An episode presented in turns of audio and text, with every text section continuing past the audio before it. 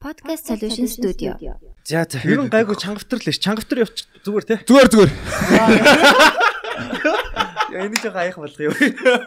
Хангаач хайтаа яваад байсан юм сте. Энэ хоёр ингээл хаана хүн бужгийн чинь голд нь хангаа бүжгэлж идэв. Энэ хотлоо ярьж байгаа. Хин Нэрэ, нэрэ. нэрэ. Те.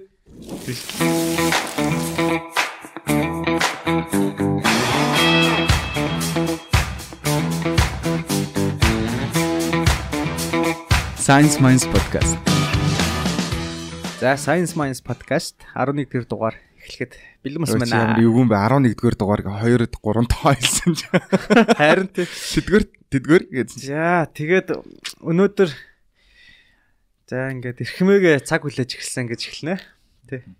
Хэрэг хийсэн. За? За тэгээд өнөөдрийн зочноор манай бүжигчин жиг одоо л давгсүр ингээд beat log tech-ийн үүсгэн байгуулагч бэлгэвчний итэм барин хүмүүс мэдж байгаа. Би тэрүүр мэдээ. Та миний мэдгээр бас олон жилийн өмнө 16 оны тий. А smart mirror буюу smart tool хийсэн байгаа. Гэх мэтчлэн сүулт бас сонсохны химэл оюухантай бас нэг төхөөрөмж хийсэн байгаа. Тэрийн дараа дэлгэрэнгүй асууя. За нэг иймэрхүү хийсэн юмтай ийм хүн байна. Тэгээ энэс би яг өнөөдрийн дугаарыг нэг жоохон түүх яриад эхлүүлчихье.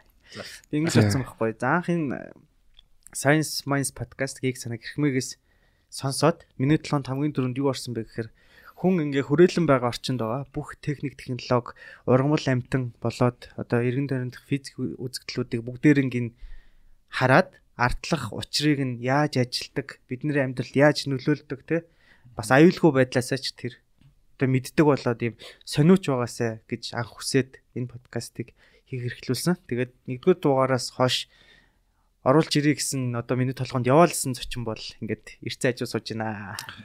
Маш их баярлаа. Яа. Гоё ингээд чөлөөтэй гоё яриараа. Би өөрөө нөгөө багш шиг ингээд маад нөгөө багш хүмүүс орохлоор яг ингээд нам сучдээ шүү. Ингээд оо бас багш хүн. Тийм багш. Тий. Тэгээ ингээд би яар дуусах гэсэн байхгүй. Тэгээ тэгээ ингэсэн. А юуны эхний дугаараас хойш ягаад ингээд удаад орж ирвэ те гэсэн чинь намайг шинэ фэйсбүүкний чинь намайг нэмэг байсан байгаа байхгүй. Тэгээ тэгээ би сая өөрөө реквест явуулж буцанд шинээр танилцсан байгаа. За за тэгээ тиймэрхүү байна. За эрхмийн За би яг үг хэлэх яг зүгээр ингээд юм норшихгүйгээр фаны жишээ хэлэх юм ба зүгээр бид нар ингээд подкастаа эхлүүлэх гээд ер нь science minds га ер нь бол science-ийн талаар подкаст хийгээд тэгээд яг ямар нэр өгөх үү гэд ямар ч сан хангаад хэлсэн байж байгаа. Тэгээд нэрэн дээр ингээ хоёр өдөр бодоод ингээд хідэн ингээ дэвтрийн хуудас дүүр нэр бодоо тэ science rat гэх үү lab rat гэх үү юу үү амар ингээ бахан нэр мэр бодоод тэгээд сүултээ нэр ерөөсөө болохгүй байгаад хангааг гаднаас ороод ирэхээр нь хөөш ямар нэр өгөх вэ science minds гэж өгч. Тэгээ хоёр өдрийн хөдөлмөрийг ингээ нэг дор яасан байдгийн. За за. За ингээд үндсэн сэтгэлүүг орё гэж бодож байна. Тэгээд аа өнөөдөр ингээд юм За. сэдв нь юу лээ? Одоо ер нь зочныхаа хийдэг бүтээдэг юмыг харж агаад ер нь IoT-гийн талаар Internet of Things энэ талаар ярилцъя гэж бодсон. Яг энэ надад бол амар сонирхолтой сэдв байгаа. Би болохоор ингэж бодож байна заяа. Яг үндсэн сэдв рүүгээ орохоос өмнө ингээд яг юм аа, яг өөрийн нөгөө хөрөг нэвтрүүлэх шиг эхлэе гэж бодоод байгаа байхгүй. Бүжигчний амьдралаас инженерийн амьдрал руу шилжсэн энэ хөө гайхалтай дүүгийг бидэнд хуваалцаач. Анх нөгөө нэг ойтон болж ирээд тэгээд гитэмст судалж байсан. Тэгээд судалж агаад манай найз бас нэг бүжгэлдэг болж таараад. Мгм. Тэгээд юун дээр бас нэг бүжгийн блог ажиллуулад идэв гэсэн юм. Хүн болгон хувийн Тийм, байлаа. Банжиг банжиг нэтэ байд штэ. Тэгээд банжиг дээр нэг бүжгийн блог ажиллуулдаг байж байгаа. Тэгээд бүжгийн блог ажиллуулдаг хүмүүстэй танилцаад тэгээд YouTube-ээс ингээд тухайн үед яг Seawalk дээр Tectonic-ийн юм оргил үе байсан. Яг тэр үеэр блог ажиллуулдаг байж байгаа. Тухайн үед нөгөө нэг блог дээр бичдэг байсан юмнууд бас амар тийм инээдтэй л юмнууд ч дээрсээ лээ. Тэгвэл ингээд би нэг постыг аягүй санаад байдаг байхгүй. Би ингээд YouTube-ээс нэг бичлэгийн линк олж тавиад манайхаа нэг сурцаа Аа. тэгэл болоо. Тэ. Тэгэл сурцгаасан да гэж. Тэгээ бид хэд чинь юуны Монгол нийтийн энэ хаваар ямар ч л байсан. уулзаад бөөнөр гудамжинд бүжиглсэн байгаа. Нэг хилээд байгаа шнэ гудамжинд ингээд яг тухайн үед ингээд хүмүүс бөөгнөрсөн газар голт нь манай хоёр бүжиглж идэг байсан баг. Тэр үед чинь YouTube яг бид нар яг одоо өнөөдрөөс сэдвтэй ч холбоотой л байна л та. Интернетийг яаж ашиглах вэ гэдгийг ч яг тэр үед өнгөж сурч исэн байхгүй. Блог төлөөл блог яахаар руугаа холбогддог. Тэгэл асуулт масуулт орж ирэнгүүт яахаар руу холбогдоол тий. Тэр чинь ингээд интернет анх үүсгэд IOP буюу Internet of People байсан хүмүүсийг холбдог. А одоо орчин үед ингээд тэ техник технологи хөгжөөд смарт утас гарч ирснээс хойш гэж бодоод ирсэн. Тэр үед Internet of Things буюу device-уудыг хооронд нь холбдог болчиход байгаа. А тэр үед бол бид нэр л яг хүмүүсээр холбогдчихсан. Тэгээ бид нар бие нэг болоод. Гэхдээ интернет авахгүйсэн бол хизээч яаж нийлэх байсан те. Тэ тэгэл интернетээ чинь их ухаал бичлэг үзэх хажуугаар наацх нь яаж компьютер форматлах вэ гэдгийг чинь эхлээд ингээд инженер болсон байгаа. Ер нь ягаад инженерийг сонгов? Олон энтгэг багштай байсан. YouTube-ээс баах юмнууд үзээд анх нөгөө нэг инженер болох би нэг 3 дахь ангитай нэг кино үзчихсэн байхгүй юм. Тэгсэн чинь тэр сүп универсал софтвер гэдэг кино. Тэр болохоор ангитай Вьетнамын дайнд ингээд яваад нас олцсон хүн дээр чип тавиад ингээд амьлуулчихдаг байхгүй юу. Тэгээ би тухайн үед яг тэрэнд нь итгэцэн. Тэгэл за энэ чип гэдэг юмыг сурах хэрэгтэй байна. Энэ амар юм байна. Тэгээд анханасаа ер нь бол ингээд чиптэй анх танилцж байгаа тэгж танилцж байгаа. Тэгээд тэр чинь ингээд үнэмшил явж байгаа л ямар ч байсан нөгөө нэг чипний талаар энтэнд юм гарахаар а вебсайтнууд дээр бас ч юм ингээд таагаад олоод уншаад идэг гэсэн. Тэгээд явж байсан чи бас нөгөө хакеруудтай кино аяг их гардаг байсан. Тэднээс ингээд харахаар яг нөгөө нэг чип мэп гэж гаргаж ирэл амар амар юм хийгээл тохойд тэгэл тиймэрхүү юмнууд ингэж явсаар гаад тэгээд PC тоглоод сууж исэн чинь манай нэг ахын найз би гитэмс зурдээ на чип бэл чи бид нэр юм хийдэж штэ тэгээд тэгжилсэн тэгэл би шууд гитэмс даарэ гэдэг бодолтой болол тэгэл ингэж явцсан байхгүй тэгэл тэрнээс хойш. Одоо ингээд би надаа нөгөө нэг юм асуулт байгаа. Ингээд одоо ингээд нэг юм болгон ингээд түүхтэй байгаад штэ тий. Юм болгон түүхтэй байгаад штэ ингэж хийсэн, тэгэж хийсэн, ингээд юу болсон гэд. Миний нэг асуулт яагаад бэлгэвчний машин хийхээр болсон юм? Бэлгэвчний ингээд нэг ATM-ийг зохион ингээд хийсэн хүн баггүй юу? Хаад ингээд хараад аваарай сайн. Тэгээ би асуумар санагдаад байна. Яагаад би болохоор ингээд зохион бүтээс үн ингээд жоохон тийм ичимхий байж байгаа те яг ингээд тийм аптик ороод авахд эвүү ч юм уу гэдэг тийм байдлаас сэлэн үүссэн болоо энэ төр гэж бас бодсон аахгүй яг ичимхий байсан юм гэвэл бас үгүй юм шиг байна. Бид нар нөгөө нэг сургуулийн коридор зүгээр хүүхдүүд бидалтай хийж яхад бүжгэлж бүжиглээд байдаг гэсэн аахгүй. Чинь бол ингээд ичимхий ичимхий биш. Биш болохоор бүжиглээд байгаа. Тэгээд найзууд бид нар бол яг нөгөө нэг бэлгэвч хөдөлтөж авахаас амар ичдэг хүмүүс дөндөө байсан. Тэгээд би бүр нэг найзтай жилмсний тест хөдөлтөж авч өгсөн байхгүй юу. Тэгээд ер нь бол энэ ингээд яаж болтгон бахтай хөнгүү байж болтгон бахтай гэж аягүйх боддог гэсэн. Тэгээ яг жижиг газруудад гэдэг чинь нэг аймаг дээр сум дээр ингээд бүх хүмүүс ингээд нэг нэгэ таньдаг. Тэр тэдэн цагт ингээд бэлгэж аваад тэрнтэй ингээд явж ялаа гэдэг чинь тий. Тиймэрхүү ингээд бүтэн сумаараа мэдэх боломжтой болчиход байгаа. Тэгээ угаасаа бэлгэвч чи өөрөө бэлгэвч хөдөлтөж аваад юу хийх нь амар ойлгомжтой. Тэгээд ингээд шааруулна шүү дээ. Би л угатлаа арчдаг. Ер нь нэг 90% нь бол юу хийх нь амар амар таар 10% таараа тийм. Тэгээд аа явжсэн чинь бас нэг нэлээд хэдэн хүмүүс э, бэлгэвчний нэг автомат машин хийчихсэн гэдэг яриа бас зөндөө сонсчихсан. Гэхдээ тэр хүмүүс нэг нэг угаасаа хийж чаддаг хүмүүс байсан. Тэгээд надад бол ингээд багтаад байсан аахгүй. Тэгээ ер нь бол нэг аа яг тэр үеэр ингээ бодчих үеэр нэг Startup Weekend Sex Hack гэдэг яг бэлгийн боловсролын талаар нэг Startup Weekend болоод тэрэнд бид нэр бэлгэвчний автомат машин хийгээд байдлаар оролцоод тэгээд тухайн үед нөгөө нэг аа нэг хотгийн систем хийжсэн. Тэгээ хотгийн усны картаар худалдаж авдаг нэг тийм бэлгэвчний машин жижиг прототип хийж үзээд тэгээ ерөнхийдөө болох юм байна гэдэг Тэгэл үргэлжлүүлээд явсан. Тэгсэн чинь одоо 2017 оноос хойш бараг 5 жил бэлгэвчний машин хийжлээ. Тэгээд аа одоо болохоор нэг одоо л яг бүтээгдэхүүн болгож гаргаж энэ тэнд байрлуулаг байгаа. Тэгээд энэ бас нөгөө нэг инженер хүн нэлт бодоо юм шиг байна. Би өөрөө нөгөө нэг илүү гой болох гээд ингээд байнгын хөгжилт хийгээд байдаг. Тэгэл нэг дэлгэцэн солигдонгот би ингээд бүтэн кодо тэлжгээр нь шинээр бичих шаардлагатай болчдөг. Тэгээд ингээд сайжруулад явсаар байтал явсаар байтал нэг мэдсэн чи 5 жил болсон. Супер баста тий. Би одоо ингээд бэлэн үйлдвэрлэгдээд ирж байгаа аппаратн дээр сервис хийгээд суулгаад янзлаад явдаг бол энэ хүн бол өөрөө ингээд угсраад нийлүүлээд өөрийн болгоод тэгээд ингээд бичээд одоо микропроцессор микро контроллер гэдэг байгаа шүү дээ. Эдгээр чинь бас өөрөө ингээд хойдолт нь embedded дэс гадна одоо бас бичиж байгаа шүү дээ. Тийм. Би бол яг хөө embedded юм л мэддэг байхгүй бэлэн.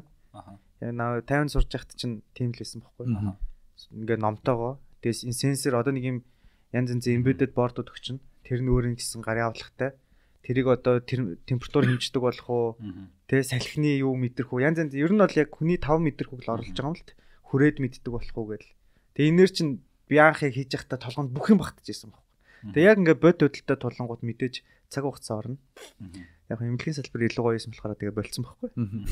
Тэ. Тэгэхэд энэ хүнд яг тэр давааг даваад явж байгаа юм гэдэг би бол айгүй хүндлээд байгаа. Юун дээр одоо одоо бэлгэвчний машин хийж байгаа гэдэг жааш амар сонирхолтой. Тэгэнгүүт одоо ингээд харангуут одоо ингээд нэг бэлгэвч авъя гэд карта уншуулад мөнгө одоо бэлгэвч авч байгаа штэ. Тэнгүүд тэрний тэр цааталт нь яг юу болж байгаа гэдэг нь даамсан. Энэ ингээд IoT тий ингээд IoT болчихж байгаа. IoT гэдэг гэдэг өгнүүдээ бас гоё тань. Би ингэж бодохгүй юу. Одоо ингээд надаа юм санаа. Хэдүүлээ эхлээд ерөнхий концепт амар сайн тайлбарлажээ. IoT гэж юу юм? Яаж холбоод байгаа юу юм? А тэгээд деталь руу гарыг. Харин тийм. Окей. Тэгээ. За зочноос асууя. IoT гэж юу вэ? За Internet of Things те. Яг ер нь бол ингээд интернет одоо яг IoT-г болохоор ингэж яриад байна. Өмнө нь одоо ингээ хийгдсэн байсан бүх одоо эд зүйлсийг ингээ интернетд холбоо холбоод шинээр ингээ хийх боломж гарч ирж байгаа гэдгээр яриад байгаа байхгүй. Одоо жишээ нь энэ аягыг би интернетд холбоод ингээ аягны температур одоо хэд байна гэдгийг ч юм шууд ингээ утаснасаа хайлцдаг болчтой гэдэг чинь. Энэ инновац маркетинг гэсэн үг. Би дахиад лавлаа асууж одоо жишээ нь ингээд эднэр ингээд бүгд энэ төлсүүд ингээ бүгд интернетд байгаа. А тэгмүүд интернет эднэрийг хооронд нь холбоод ажиллуулах ярилцуулж болно. Ярилцуулж болно гэсэн. Хүмүүс холбогддог бол одоо аппаратууд аппаратууд хоорондоо. Аа. Гэхдээ зочноосоо гадна би хариулж болох баа. За. Яг би тэгтээ яриад таслаагүй шүү за. Намаа одоо YouTube-ээр ингэ загнахад байдаг хгүй. Тэгээ ийм л юм л да. Би IoT-г ингэж бодоод байгаа. Аа би бодоод байгаа. Хүмүүсийн бодлыг уншичаад байгаа хгүй. Интернет бичсэн юмнууд байна тий. Аа бид хамгийн шилдэг технологи юу вэ гэдгийг 1991 оны Science America дээр бичсэн санагдаад байгаа. Би яг сая уншаад олох гээд олж чадсангүй. Яг яг бүдэг бадаг санаж байна. Юу вэ гэхээр хамгийн шилдэг технологи бол бидний амьдралд орж ирээд алга болдог технологи гинэ. Ягаад алга болдог вэ гэхээр бидний амьдралын нэг хэсэг болоод салшгүй нэг хэсэг болоод ялгагдгаа болоод уусах юм байна. Энэ бол хамгийн шилдэг технологи гэдэг юм байна. А IoT маань яаж байгаа вэ гэхээр бидний амьдралд одоо айл хэдийн хөвшил болчихж байгаа байхгүй юу. Одоо за ингээл утсаа харъя те. Утас яаж ин сонсож гин. Одоо бид нэр ярингуй сонсож байгаа шүү дээ. Дэлгэцээр одоо нөгөө нэг камераараа харж гин. Миний нүүр нь хэр ойрхон байгааг харж гин. Би яаж ярьж байгааг мэдэж гин. Ингээ ерөөсөө хүн шиг мэдрэхүйд болоод эхэлсэн. Тэгээ босоод уртаа явж гин үгүй юу та driving гэдэг нь тийм машинд явж байгааг мэдэж гин, алхаж байгааг мэдэж гин. Намайг хинтээ юу ярьж байгааг мэдэж гин. Хүмүүсийг хооронд нь холбож өгч гин. За тэгэнгუთ нь одоо смарт цаг гараад ирчихтэй. Миний зүрхний одоо vital sign-уудыг мэдээд байна. Намайг хэр сайн унтдгийг мэдээд байна. За ингээд энэ хоёр маань хоорондоо яриад эхэлчихэв. За тэгэнгуთ одоо одоо нөгөө смарт будааг шагч байна шүү дээ. Ингээд утаснаасаа ингээд арчдаг. Гэртээ орж итэл будаага бэлэн болгочдаг ч юм уу. Эсвэл нөгөө услахны системүүд шүү дээ. Хүн очоод ингээд хуурай нөхөрс яаж гинөө гэж мэдэхгүй температур мэдрээд шууд ингээд усаа цацчихдаг. Тэнгуут илүү efficient буюу одоо нөгөө аа илүү үр дүнтэйгээр энийг IoT гэж байгаа. Аа энэ бүхэн чинь ингээ хоорондоо холбогдоод би эндээ мэдээд надад мэдээлэл өгöd энэ те. Энэ бүхэн чинь ингээд IoT гэж би уншаад байгаа байхгүй. Тэгэхээр энийг бүтээгээд байгаа хүн чинь энд байгаа сууд байгаа. За. Сүүлд яг нөгөө нэг одоо нэг худгаар ингээ ус картаар ус аваад. Тий. Тэрний цаана болохоор яг нөгөө нэг хүмүүс зүгээр л нэг юм карт уншуулангууд тэг худгаас ус гардаг ч юм уу. Иймэрхүү байдлаар л ингээ хүлээж авдаг. Түүнээс биш одоо карт уншуулад нөгөө картын мэдээллийг бид нэг сервер рүү илгээгээд тэндээс хариу нэрээд за нөгөө худагт нь одоо тэдэн литр ус байна уу гэдгийг шалгаад тэгэнгүүтээ ингээ нөгөө хүндээ одоо тодорхой хэмжээний усыг өгөх боломжтой байна гэдгийг чинь ингээд яагаад явж байгаа? Өгөөд явж байгаа. Тэгэнгүүтээ буцаагаад бас яг худгийн ямар л хөрөмж хөвдөлсөн байна тоолуур нь хөвдөлсөн байна уу? Эсвэл яг нэг тийм хаалтууд байдаг. Юу нэ? Тэднэр нь хөвдөлсөн байна уу гэдгийг хүртэл нөгөө нэг серверлөө илгээж идэг. Тэгээд яг бид нар Улаанбаатар чинь нэг 200 худаг өгдөг байхгүй.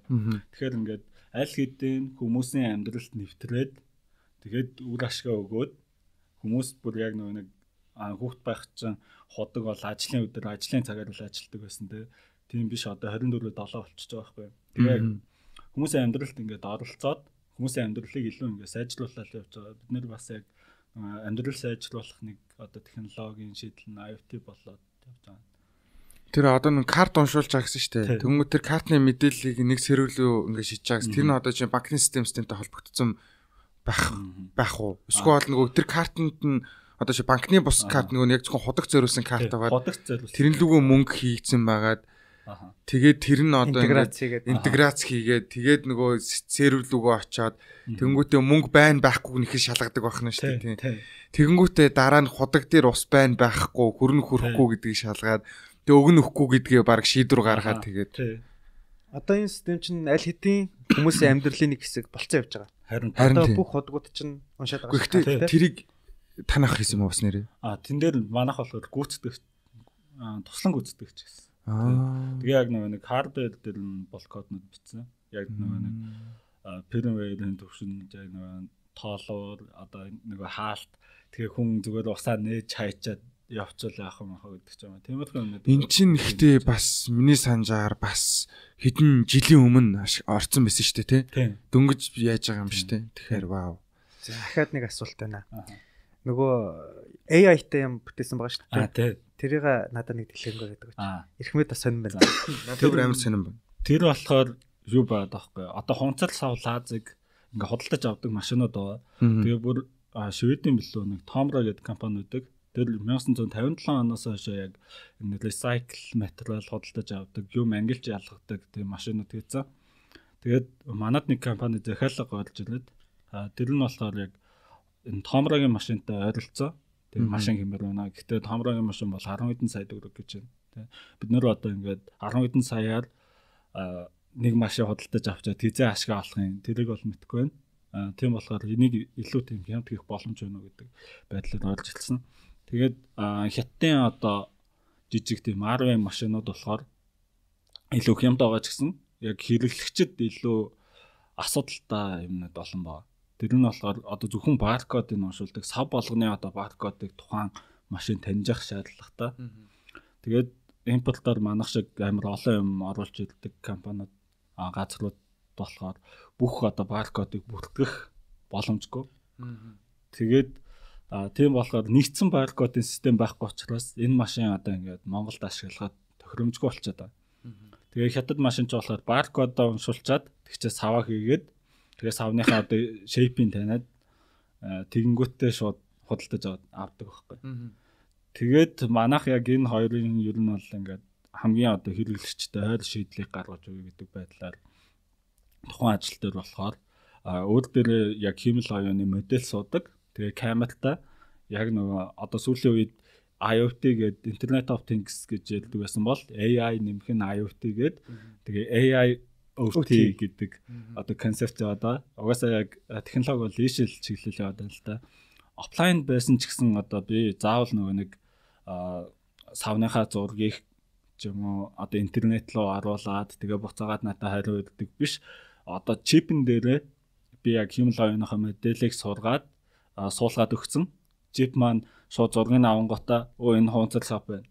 А лаз байна гэдэг зүйлийг одоо надад гаргаад өгчдөг. Тийм хэлбэрлэлөө шилжсэн гэсэн. Тэгээд тэрэн дээр одоо юу яаж байгаа вэ? Тэрэн дээр нэг ийм ажил хийсэн үү та? Зүгээр миний зүгээр ойлгохцаар зүгээр AI-ийн төвшний ойлгохцаар одоо жишээ нь хуунцар гэж юм юм байна. Лаз гэж юм байна. Тедэн төрлийн лаз байна гэд одоо ингээд энийг ийм таниулах процесс явсан бах те. Эсвэл өөр ямар нэгэн гадны big data руу сервер холбоод ингээд ингэсэн үгүй яг нэг бүгднгийнх нь ер нь бол зургуудыг авч хагаад аа тэгээд амар олон дата цуглуулад тэгээд модельээ сургаад Тэгээд яг сургасан модельаа яг тэл чипэн лүгөө шараад өчтдөг гэсэн. Энэ дата цуглуулахад хэр одоо? А дата ер нь бол бэлэн датанууд бас байгаа. Аа. Тэднэр дээр яг нөгөө нэг Монгол хідэн сав маунууд цуглуулж цуглуулж байгаа бараг 200 300 сав цуглуулсан хаа. Тэгж жагаад энэ дэндээс нь зургийг аваад ер нь бол эмэрхүү байвал хуунцар эмэрхүү байвал лааз гэдэг лааз хуунцрыг аль аль нь авдаг тийм биш. За одоо ингээд савруу ингээ хамаагүй бүгдийг холио хийчингүүтээ өөрөө цаана дэр дэр дэр дэр гэж салах уу? Эсвэл нэг нэгээр ингэж нэг нэгээр нэг нэгээр. Тий. Аа тэр болохоор яг ухаалаг худгийн хажууд байрлуулахаар хийсэн байхгүй.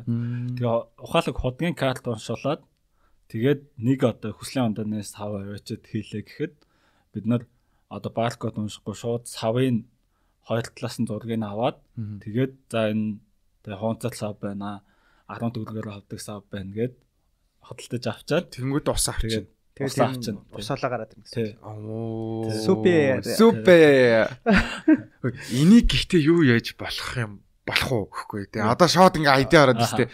Хотын ингээд нэг юм тгүүд ус судалдаж авч байгаа шүү дээ. Нүдүр ус усны савтай тэгээ хажуугаар нь ингээд одоо усны сав мэдээж нэг ус чинь үнэтэй шүү дээ тий.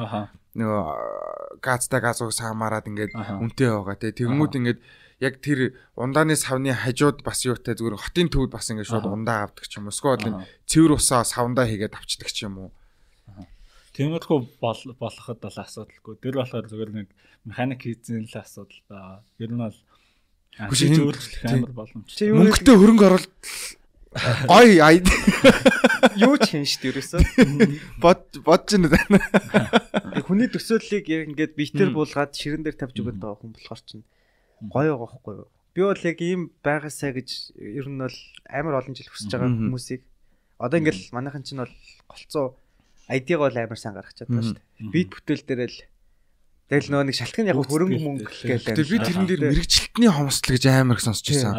Айдиа гаргадаг хүмүүс бол зөндөө байгаа. Аа тэгээд жишээ нь би гэхэд ийм хийвэл яадын гэдэг инженерийн шүмцнийг айдаа шиг ингээ гараад ирчих жоох.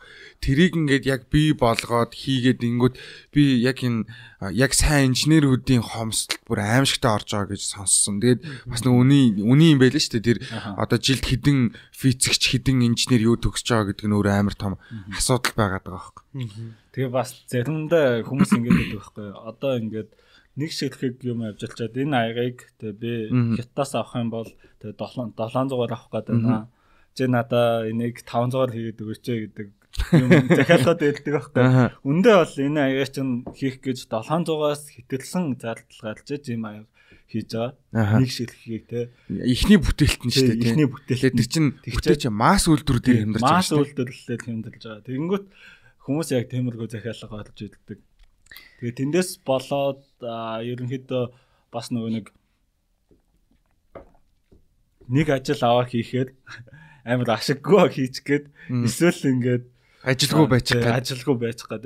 Тэгээд сүүлд угаасаа юу болчиход байгаа нөгөө нэг би бол ингээд янз бүрийн юм зохион бүтээгээд ингээд хийх чадвартай ч юм ингээд амар олон хүмүүс мэдээд байдаг.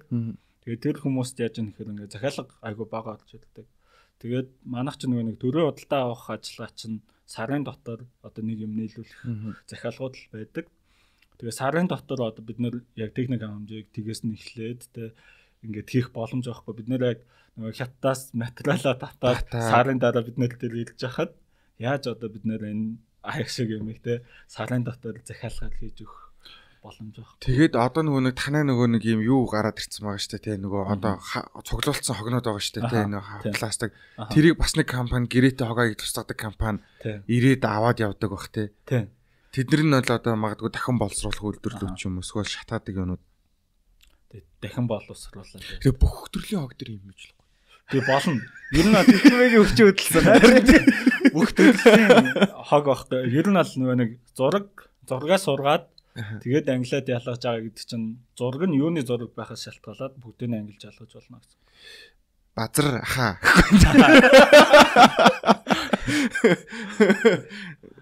Базар хаа, Сумьязар хаа. Сонсож гин үү? Мэргэжлийн үе юм юм хийгээд байна. Тэгээд эн чинь одоо ингээд та чи бүтэн баг байгаа байлгүй дээ тий. Би бо одоо ингээд яаж л та. Тэнгүүд яг инженер ингээд гоё юмнууд энэ бол ихтэй бүр амар гоё айж байгаа байхгүй юу? Манайх чинь ингээд цэвэр усныхаа ямиг хангаж чадаагүй худаг дээр ингээд хүн нэг хүн ажиллаад тэр нь 24 7 биш те. Байсан ямиг зүрэн карт уншуул 24 7 болгоцсон. Тэгээд гэр хараад тэр авир чинь одоо юу гэдэг ингээд юм нэгцэн хог хаях систем байхгүй хүмүүс ингээд өөр өөрсдөө ингээд хогийн машин ирээд ингээд аваа явдаг. Тэрийгэ дагаа зарим нь хаягдан зарим нь газар хаягдан те. Тэгхгүйгээр тэр одоо усныхаа савуудыг авчиад ингээд мөнгө болгоод буцаад усаа авах. Ингээд эн чинь ингээд бас амьдрал амар хөнгөвчлж байгаа юм байхгүй тий. Тэгээд хим маяг болж байгаа байхгүй амьдрал. Тагарын бохирдол одоо хөрсний бохирдлыг хэрэг бууруулах боломжтой. Тооцоогоо явууд бүр амар гоё тооцоо гарч ирэх байхгүй. Тэгээд дээрэс нь хүний тэр нөгөө хизээч хамаагүй амьдралын тэр чанарт яаж нөлөөлж ийн гэд. Тэгэнгүүт яг ийм юм ингээд одоо чинь бэлгэвч зөө. Бэлгэвчний машин дээр бол ихтэй супер айдиа зөө. Нэрнгсэн супер айдиа. Бэлгэвчний машин маань дээр нь би буруу санааг бол нөгөө бас тойл зохион бүтээжс тээ. Тэр бол бүр супер хэвчээ. Би би тэрийг одоо ярин зөө байж би ингээд point хэлэх гээд. Заавчлаа. Би ингээд нервтэй point хэлэх гээд байна. Ингээд ингээд юм хийж яхад ер нь Монголд амьдрах хэрэг байна. Аа зүгээр Монгол Монголд байгаа болохоор л удаа яваад байна.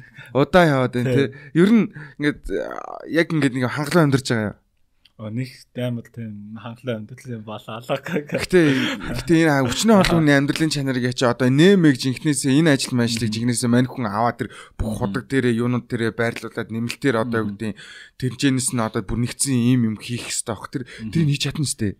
Бүх хогийг ягаад дараа нь тэр нөгөө нэг одоо IoT штэ. IoT тий? IoT-гээр одоо жишээ нь хог хаягдлын дүүрлээ гэдэг мэдээлэл ирэнгүү тэрийг нь хог хаягдлын дахин боловсруулах үйлдвэрлэлүү мэдээлэл нь яваад эренгүүт нь очиж аваад ингээд ингээ явдаг. Бүгдийг ингээд хийч болно сте болно штэ Гэхдээ энэ дэр ийм байгаа те. Инженер хүн юу вэ гэхээр нэг юмыг шууд аа за гэд нэг өдөр дотор бүгдийг бэлэн болгодог. Мэдээж судалгаа, шинжилгээ, дуршилт, сайжруулалт бүгд явагдаж байгаа. Хугацаа орно. Өөрөөсөө давхар хорон бүр сайжраад суралцаад явдаг салбархгүй. Ингээд бэлэн зүгээр онл дээр үүдэг ямиг зүгээр яг ингээд шууд гаргахгүй штэ. Энд дээр чинь янз янзын ухаан ядчил наад захын заяа. Надаа айгүй сонирхолтой санагддаг хоёр зүйл байна заяа. Нэгт нь болохоро дизайн нь. Нэг юм бүтээчдэг, дараа нь засахад амар хэцүү те. Болтын ингээд тайлаад би ч өөрөө нөгөө хий зэмдэр ажилладаг юм баггүй. Тэгэхээр ингээд нэг бордын салгачдаг, салах гад идэг. Тэнгуут ингээд түлхүүр ордог. Тэхийн тул бүгдийн салах шаардлагатай болдог. Тэр нь хідэн цаг ажилладаг. Тэгэхээр дизайн дээр нэг толгойд ажиллана. Хоёрт аюулгүй байдал. Ялангуяа IoT дээр бүр супер яригдана. Ягаад тэгэхээр а бид нар бүх юм одоо онлайн болсон. За онлайн гэхэд чинь за яг wireless bluetooth тэгээд утастай GSM зөндөө да. Бүгд хактн гэж яриад байгаа шүү дээ. Бүгд гаднаас халдаад өөрчлөлт урсгалын солих боломжтой. Ийм байгаад байгаа. Тэгэхээр аюулгүй байдал гэдэг бол бас нэг юм супер юу байгаа байхгүй юу? Дизайн. Тэгээ одоо энэ бүгдийг чинь базаад л өөртөө л хийж байгаа зү тэ. Нэг л баг явж байна. Тэ нэг баг л явж байгаа. Тэгээд би энэ дээр нэг хөрөнгө оруулагчдын яриа сонсон. Та хэд бас зөнд хөрөнгө оруулагч төр очдог бах тий. Манайх ингэдэм лээ. Хөрөнгө оруулалт тэгээ тэгмүүд штэ тий. Яг би хөрөнгө оруулалт хийгээд сарын дараанаас мөнгө олоод өнгөөр буцаагаад өгödөх юм яагаад гэдэг. Гэтэл яг энэ зохион бүтээж байгаа инженерийн эсвэл одоо ингэ шинэ програм ч юм уу энэ инженерийн шийдлэр шинээр зохион бүтээж байгаа юмнууд чинь анх бүтгэхдээ зөндөө өртөг орно те. Энэ талаас нь хийж үзэн, тэр талаас нь хийж үзэн, ингэж үзэн. Тэгээ бүтснийхаа дараагаар масс үйлдвэрлэлээр урт хугацаанд ашиг олно олохдоо бүр бүр хэдэн тэрбумаар нь ашиг олдог ийм систем байгаа байхгүй. Тэгмүүд энийг сайн ойлгохгүй манай одоо жишээ нь инженерүүд, шинжлэх ухаанчдыг жинхэнэ толгойн хашлагдаг юмнууд амар гоё юм хийчдэг. Тэгээ хийхгүйгүүд нэг бол ингээд наа чин би 10 жилийн дараах нь ашиг надад тэрэггүй гэдэг.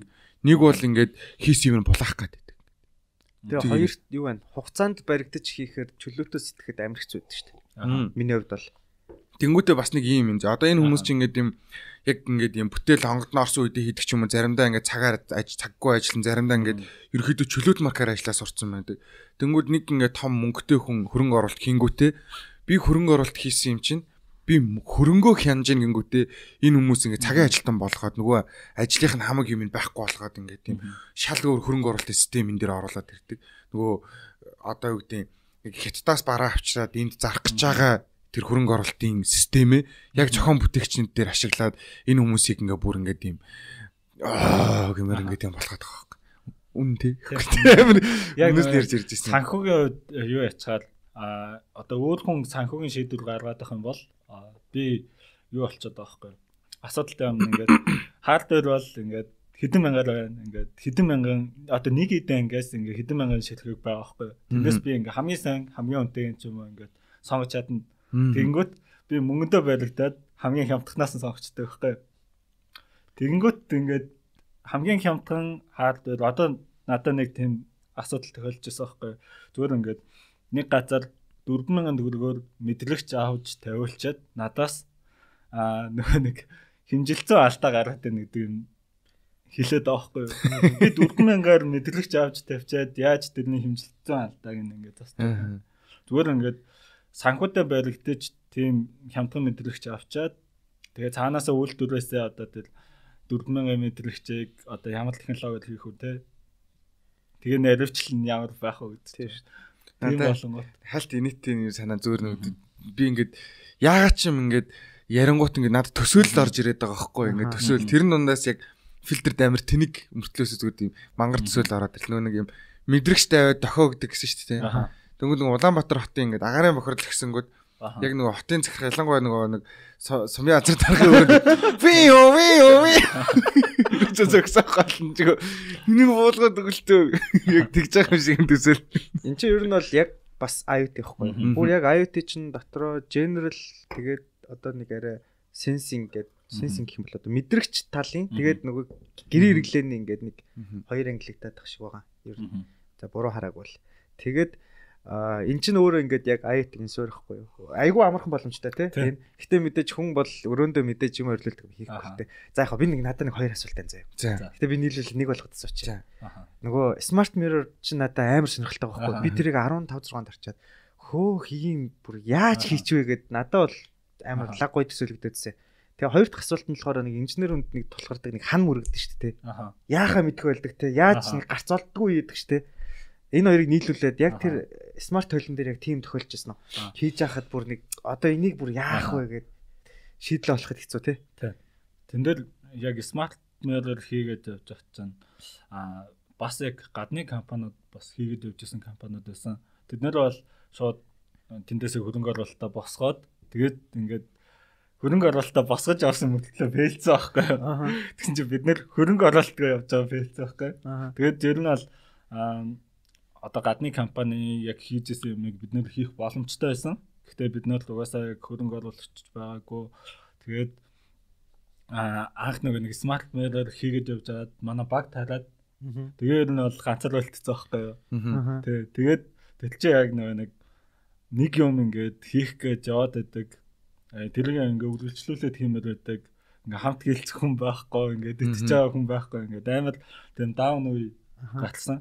Яг тиймэрхүү үед яасан гэхээр би ингээд хамгийн яргаалт нь байгаа юм байна. Эндээс доош унах боломжгүй юм байна. Гэдгээр л ингээд цаашаа үргэлжлүүлж ингээд янз бүрийн одоо гоё өнцгөр харсан байна тий. Одоо унахгүй шүү дээ тий. Унах унах газар байна. Одоо матсан. Тэгэхээр чинь л бас хаттай л байна л да. Юу вэ? Тэр би яг ингэж бодож байсан байхгүй юу? Одоо тэр тойл нь яадаг гэдгийг би эрхмэд яриад өгч заяа.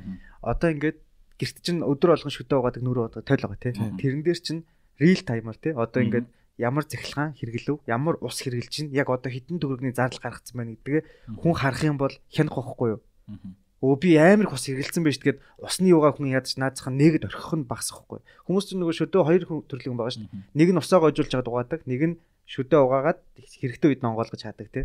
Хүмүүст яг тэр зөв төлөв одоо шилжих айгу боломжтой байхгүй ямар төрөгний ямар байгалийн үг ингэж урсгаад байна? Бүх зардал захилгаан ч гэсэн яг үндэ бид нэр дэлхийг шатаж гаргаж байгаа ихвчлэн тий одоо яг дэлхийн доллар л үсгээд байгаа шүү дээ. Тэрийг хүртэл бид нэр ингээд хэр хэмжээний захилгаа юун дээр яаж өрөөд байна? Ядаж синсээ ингээд ажиллуулахад л ингээд так так гэж мөнгө нүдэн дээр нь гүйжүүл хүн нааз нь химнэх ч юм уу.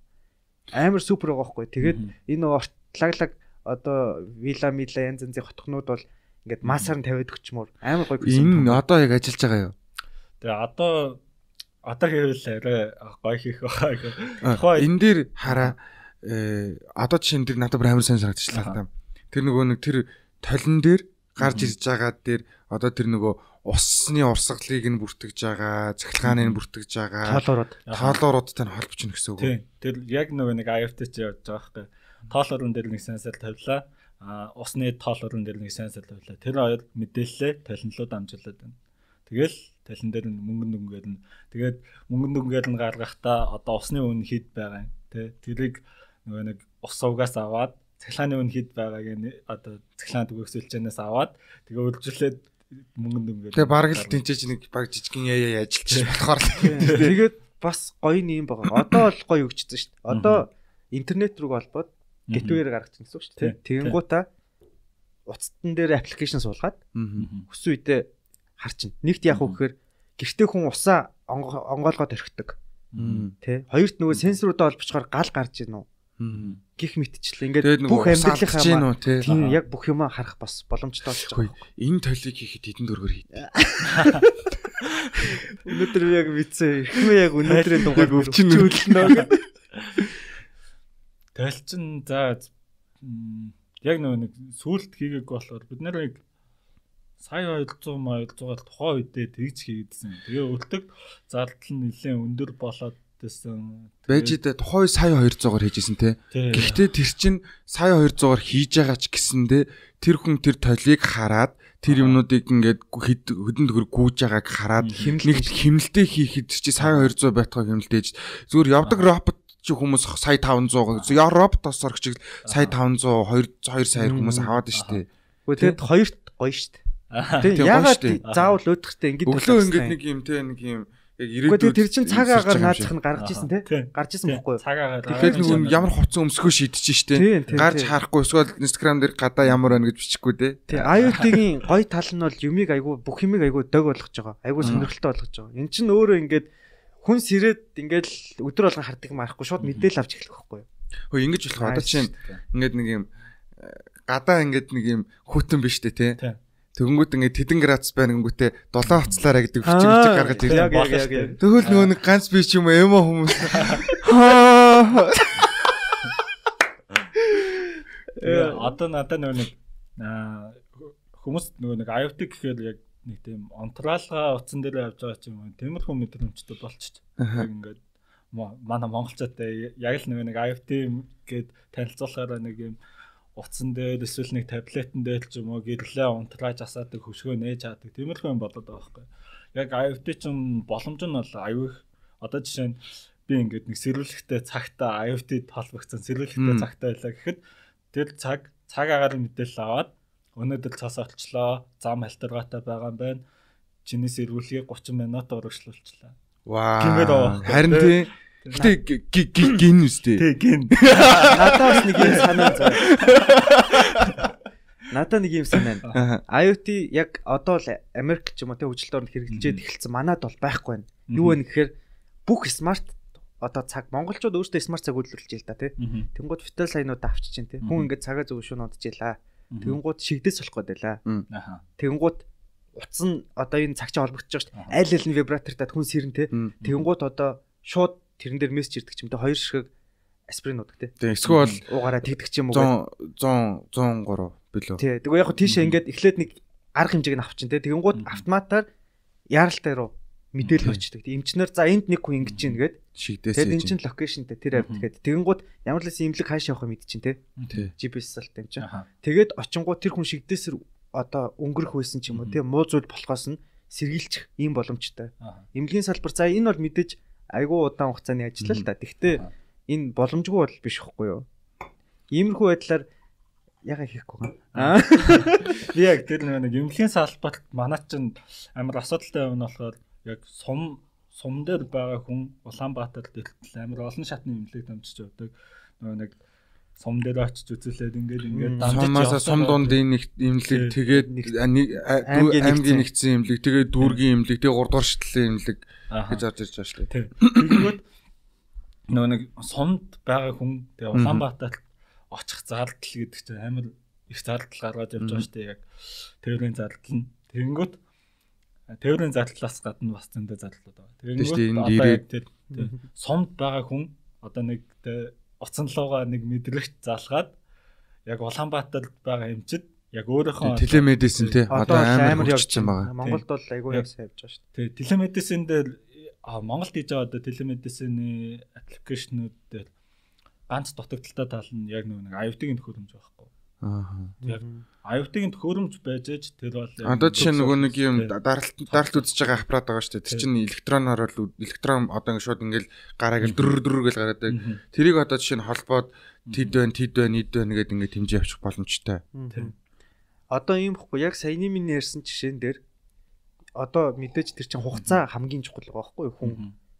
Жохо эртвэсэн бол аврах боломжтой байсан гэдэг үг чинь бүх хүмүүсийг харамсуулж үлдээж ч тийм. А тэнгуут ийм ч аль хэдийн урьдчилж одоо яг электрон девайсыг ачаар мэдээд ямар имчилгээ хийхээ бэлтжүүл ямар гимтлээс болоод төлөгдсөн ч байд юм уу яддаг ч байсан тийм.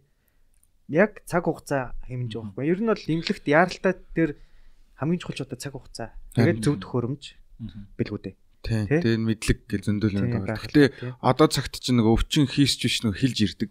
Аха. Тийм. Хийсгүй хилж ирнэ. Тийм.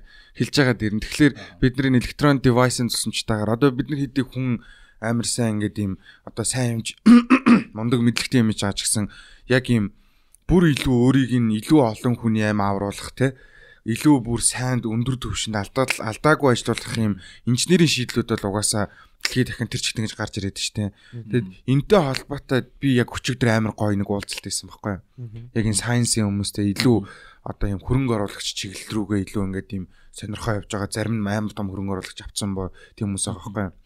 Тэгээд тэрэн дээр ер нь бол миний төржсэн санаа нөгөө шинжлэх ухааны хөрөнгө оруулалт гэдэг философи амар чухал юм байна гэдэг тэртлэр ярьж байсан аахгүй. Тэгэнгүүт хоёр хүнсэн юм ярьж байгаа. Нэг нь шинээр суураар бүтээж байгаа нэг асуудлууд яригдчихэж байгаа. Тэрэнд бол ингээд ийм одоо юу гэдэг гурван үндсэн төрлийн хүний хийдэг юм байд юм байна л да. Одоо одоо чинь scientist шинжлэх ухаан ч юм уу эсвэл инженер хүнд нэг нь талах шиг хийдэг нэг юм гинэ. Талах шиг ингээд хүн ингээд юм талах шиг өдрө болгон зарагддаг нэг хийдэг хийдэг юм.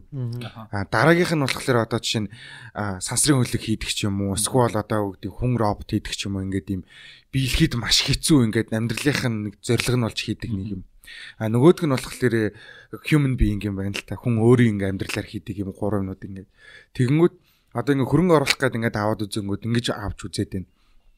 Нэгт би ингээ цоошин юм бүтээлээ гэж бодонгууд амар өндөр зардалтай бүтээгээ цаашаа ингээ масс үйлдвэрлэн шүү дээ. Тэрийг ойлгоход нэг хэцүү болчихж байгаа. А хоёрт болохоор одоо үйлдвэрлэлцэн зүгээр жижиг сажиг энгийн юмнууд. Жишээ нь одоо ингээ тийм юуны ерхий боловсролын сургуулийн хүүхдүүд ч гэсэн амар мундаг жижигэн жижиг юм зохион бүтээгээд байгаа байхгүй. Тэгвэл тэрийг нь ингээд хөрөнгө оруулдаг нэг том компани бахлаар залгичаад байна гинэ. Тэнгүүд голд нь ингээд нэг юм комити байх юм гэж төсөөл яригдчихэж байгаа байхгүй. Одоо ингээд гуруулаа ингээд нэг юм одоо хоёлаа юу болчихж байгаа. Одоо хөрөнгө оруулагч мөнгөтэй хүнтэй холбдог нэг хэсэг. Энэ хүн болохоор хөрөнгө оруулдаг одоо ингээд зохион бүтээдэг зохион бүтээдэг хүн. Бит хоёрт ингээд ийм төгрөгөөр ингээд ийм хийчлээ. Одоо ингэх юм бол инглингүүд нь тэр хүмүүстэй холбож өгдөг нэг ийм юм хийхгүй бол манад юусоо энэ инженерүүд юусоо ингээд юм нэг бол шантраа дууслаа. Нэг бол ингээд буруу юмар яваад дууслаа, нэг бол гадаад яваад дууслаа гэж байгаа. Тэгэнгүүт би бол одоо чинь дотж байгаа юм нь бол хөрөнгө оруулалт дутаад байна гэж хараад. Тэгээ яг хөрөнгө оруулалтын дээр яг нэг тийм ойлгож одоо хөрөнгө оруулж байгаа хүмүүс бас айгүй бага байдаг байхгүй. Яг технологи ойлгоод одоо энэ энийг хийхэд одоо ямар хөө хэмжээний зардал гарах уу гэдэг ч юм уу. Тиймэрхүү юмнуудыг одоо мэдгүйгээр а одоо бидний ирээдүйд итгэхгүйгээр ч юм уу ингээд хөрөнгө оруулалт хий гэдэг. Одоогийн үнэлгээр нь одоо байгаа баг багц тоног төхөөрөмж өрчлөн үнэлчээ гэдэг юм яваад байгаа байхгүй юу. Би энэ дээр нөгөө нэг нэг юм хакинг сурсан хөрөнгө оруулалт яах дээр тэр хүн чинь ямар мэрэгчлээ юм гэдэг амар чухал юм билэ. Очиж байгаа хүн чинь. Аа тэгмүүд одоо яг иймэрхүү шинжилгээ ухааны хөрөнгө оруулж байгаа хийж хөрүүлт хөрөнгө оруулалт хийж байгаа хүмүүс харангууд ихэвчлэн science backgroundтай хүн байгаа байхгүй инженер хүн эсвэл те шинжлэх ухаанч хүн ч юм уу физикч хүн ч юм уу химч хүн ч юм уу яг тийм хүмүүс ингээд иймэрхүү хөрөнгө оруулалт хийгээд байгаа. Тэнгүүд би мянга нөгөө нэг одоо юу гэдэг дамын 8 ч юм уу ганцгын үеэр ч юм уу эсвэл бүх хүн дээр ч юм уу очиод ингээд шинжлэх ухааны юм ярангуут ингээд ерөөсөө хийдэггүй юм байна л да. Тэгэнгүүт нөгөө маш цөөхөн байжгаад одоо яг ихсэж байгаа гэдэг нь нөгөө одоо яг нөгөө нэг шинжлэх ухаанч ч юм уу дээрс бизнес технологитэй хүмүүс баяжаад яг юм хөрөнгө оруулалт хийхдээ бэлэн болж эхэлж байгаа. Тэнгүүд ингээд юм одоо ямар нэг юм бүтээсэн мөнгө хайж байгаа юм бол очих гэж байгаа хүнийхээ бэкграундыг аягуулсан харахгүй бол дими цаг юм бэл. Тэгээд тэр хүмүүс чинь зүгээр гаргачихгүй зөө ингээд юм бөл бөл бөл. Наа унтраагаад байдаг тийм. Унтраагаа бүр лаатаж ийм тэнгэрт хөөрцөн ингээд юм одоогийнхоо ингээд юм харахгүй нэг хүүхдүүд ийм тэнэгчтэй гэдэг ингээд ийм юм яриад унтраагаад байдаг. Тэр нь унтарч болохгүй шүү. За хоёлоо явс юу яаж чинь? Зочноо аягүй харангуудаа хөөрөөд байна хоёлаа. Би бас надад асуух юм амар их байгаад тий. Тэнгуутаа өөртөө өмнөөс нь хариулаад дандаа адаа хоёлаа алуул. Алуул нугасаа за за. Одоо нэг юм ярихгүй. Тий юу байна гэдэгхгүй шүү.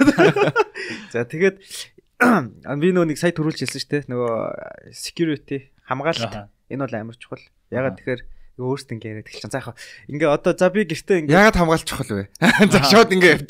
Яг за би нэг жишээ хэлж байгаа тийм. Одоо би ингээ гэртээ нэг ус буцлагч смарт байлаа. За тэгмүүд ямар нэгэн хүн те зүгээр ингээд хоб ирж байгаа ингээд ороод ирлээ. Миний сүлжээ рүү. Тэгэнгуутаа миний ус буцлагчийг ингээд свич н он олгочлоо. Тэгэнгуут би гэртээ гал алдах аюултай байхгүй хамгийн нацхан чинь. Тэгэхээр мэдээж юу эргэлж байгаа вэ хүн болгон мэдэх ёстой. Иргэн тойронд юу байна? Бидний утас яаж ажиллаад байна ард нь байгаа смарт хөрөмжүүд яаж юугаар холбогдоод байна тий ер нь ингээд хүмүүс бараг л за арай л муухай хэлчих. За яг Bluetooth болон Wi-Fi-ийн ялгаа гэж мэдгүй байгаа хүмүүс байгаа хгүй байл байлг байх тэ тэгээд яг технологиос хол хүмүүс байна шүү дээ. Тэнгууд тэр хүмүүс чинь яг ингээд амьдралын хөвчлөлөөр смарт хөрөмж бол хэрэглээд байгаа. Тэс мөртлөө юугаараа өөрөө байгаадаа мэдгүй хүмүүс бас байгаа байхгүй. Энд чинь өөрийнхөө аюулгүй байдал бас болох боломжтой. Хэрвээ тэр хүн чинь ямар нэгэн high profile л те лаг байл. А тэнгуү танах дээр аюулгүй байдлыг одоо яаж хийж байна? Одоо яг манай нөгөө бэлгэвчний автомат машин дээр ишлээд байгаа талсан байхгүй юу? Би яг нөгөө яагаад 5 жил хөгжүүлвэ гэдэг чинь яг энэ аюулгүй байдалтай бас аюулгүй холбоотой.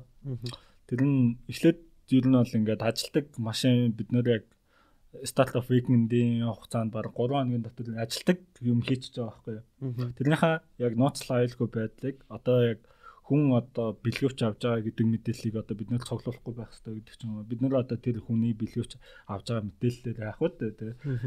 Бид нэр бас яг бусад газлуучиг тийм хүний одоо нууц мэдээллийг хадгалж чадахгүй байж бас цуглуулад байх хэрэггүй байдаг байхгүй. Тэгэхээр яг хүн ингээд ямар нэгэн байдлаар те бэлгүүч авлаа гэхэд бид нэр ямар ч дата цуглуулахгүйгээр аа тэгээд бас нөгөө нэг бэлгэвчний автомат машин хакт болмооргүй шүү дээ. Тэгээд энэ дотолч бас нэг бэлгэвчнээс гадна өөр юмнууд хийх юм бол амар өмтэй юмнууд бас хийгээд заалж болно гэдэг байдлаар тэгээд одоо бэлгэвчний автомат машины яг аюулгүй байдал нь ингэж явдаг. Одоо тоон гараа үсэг байгаа. Тэгээд public encryption гэдэг.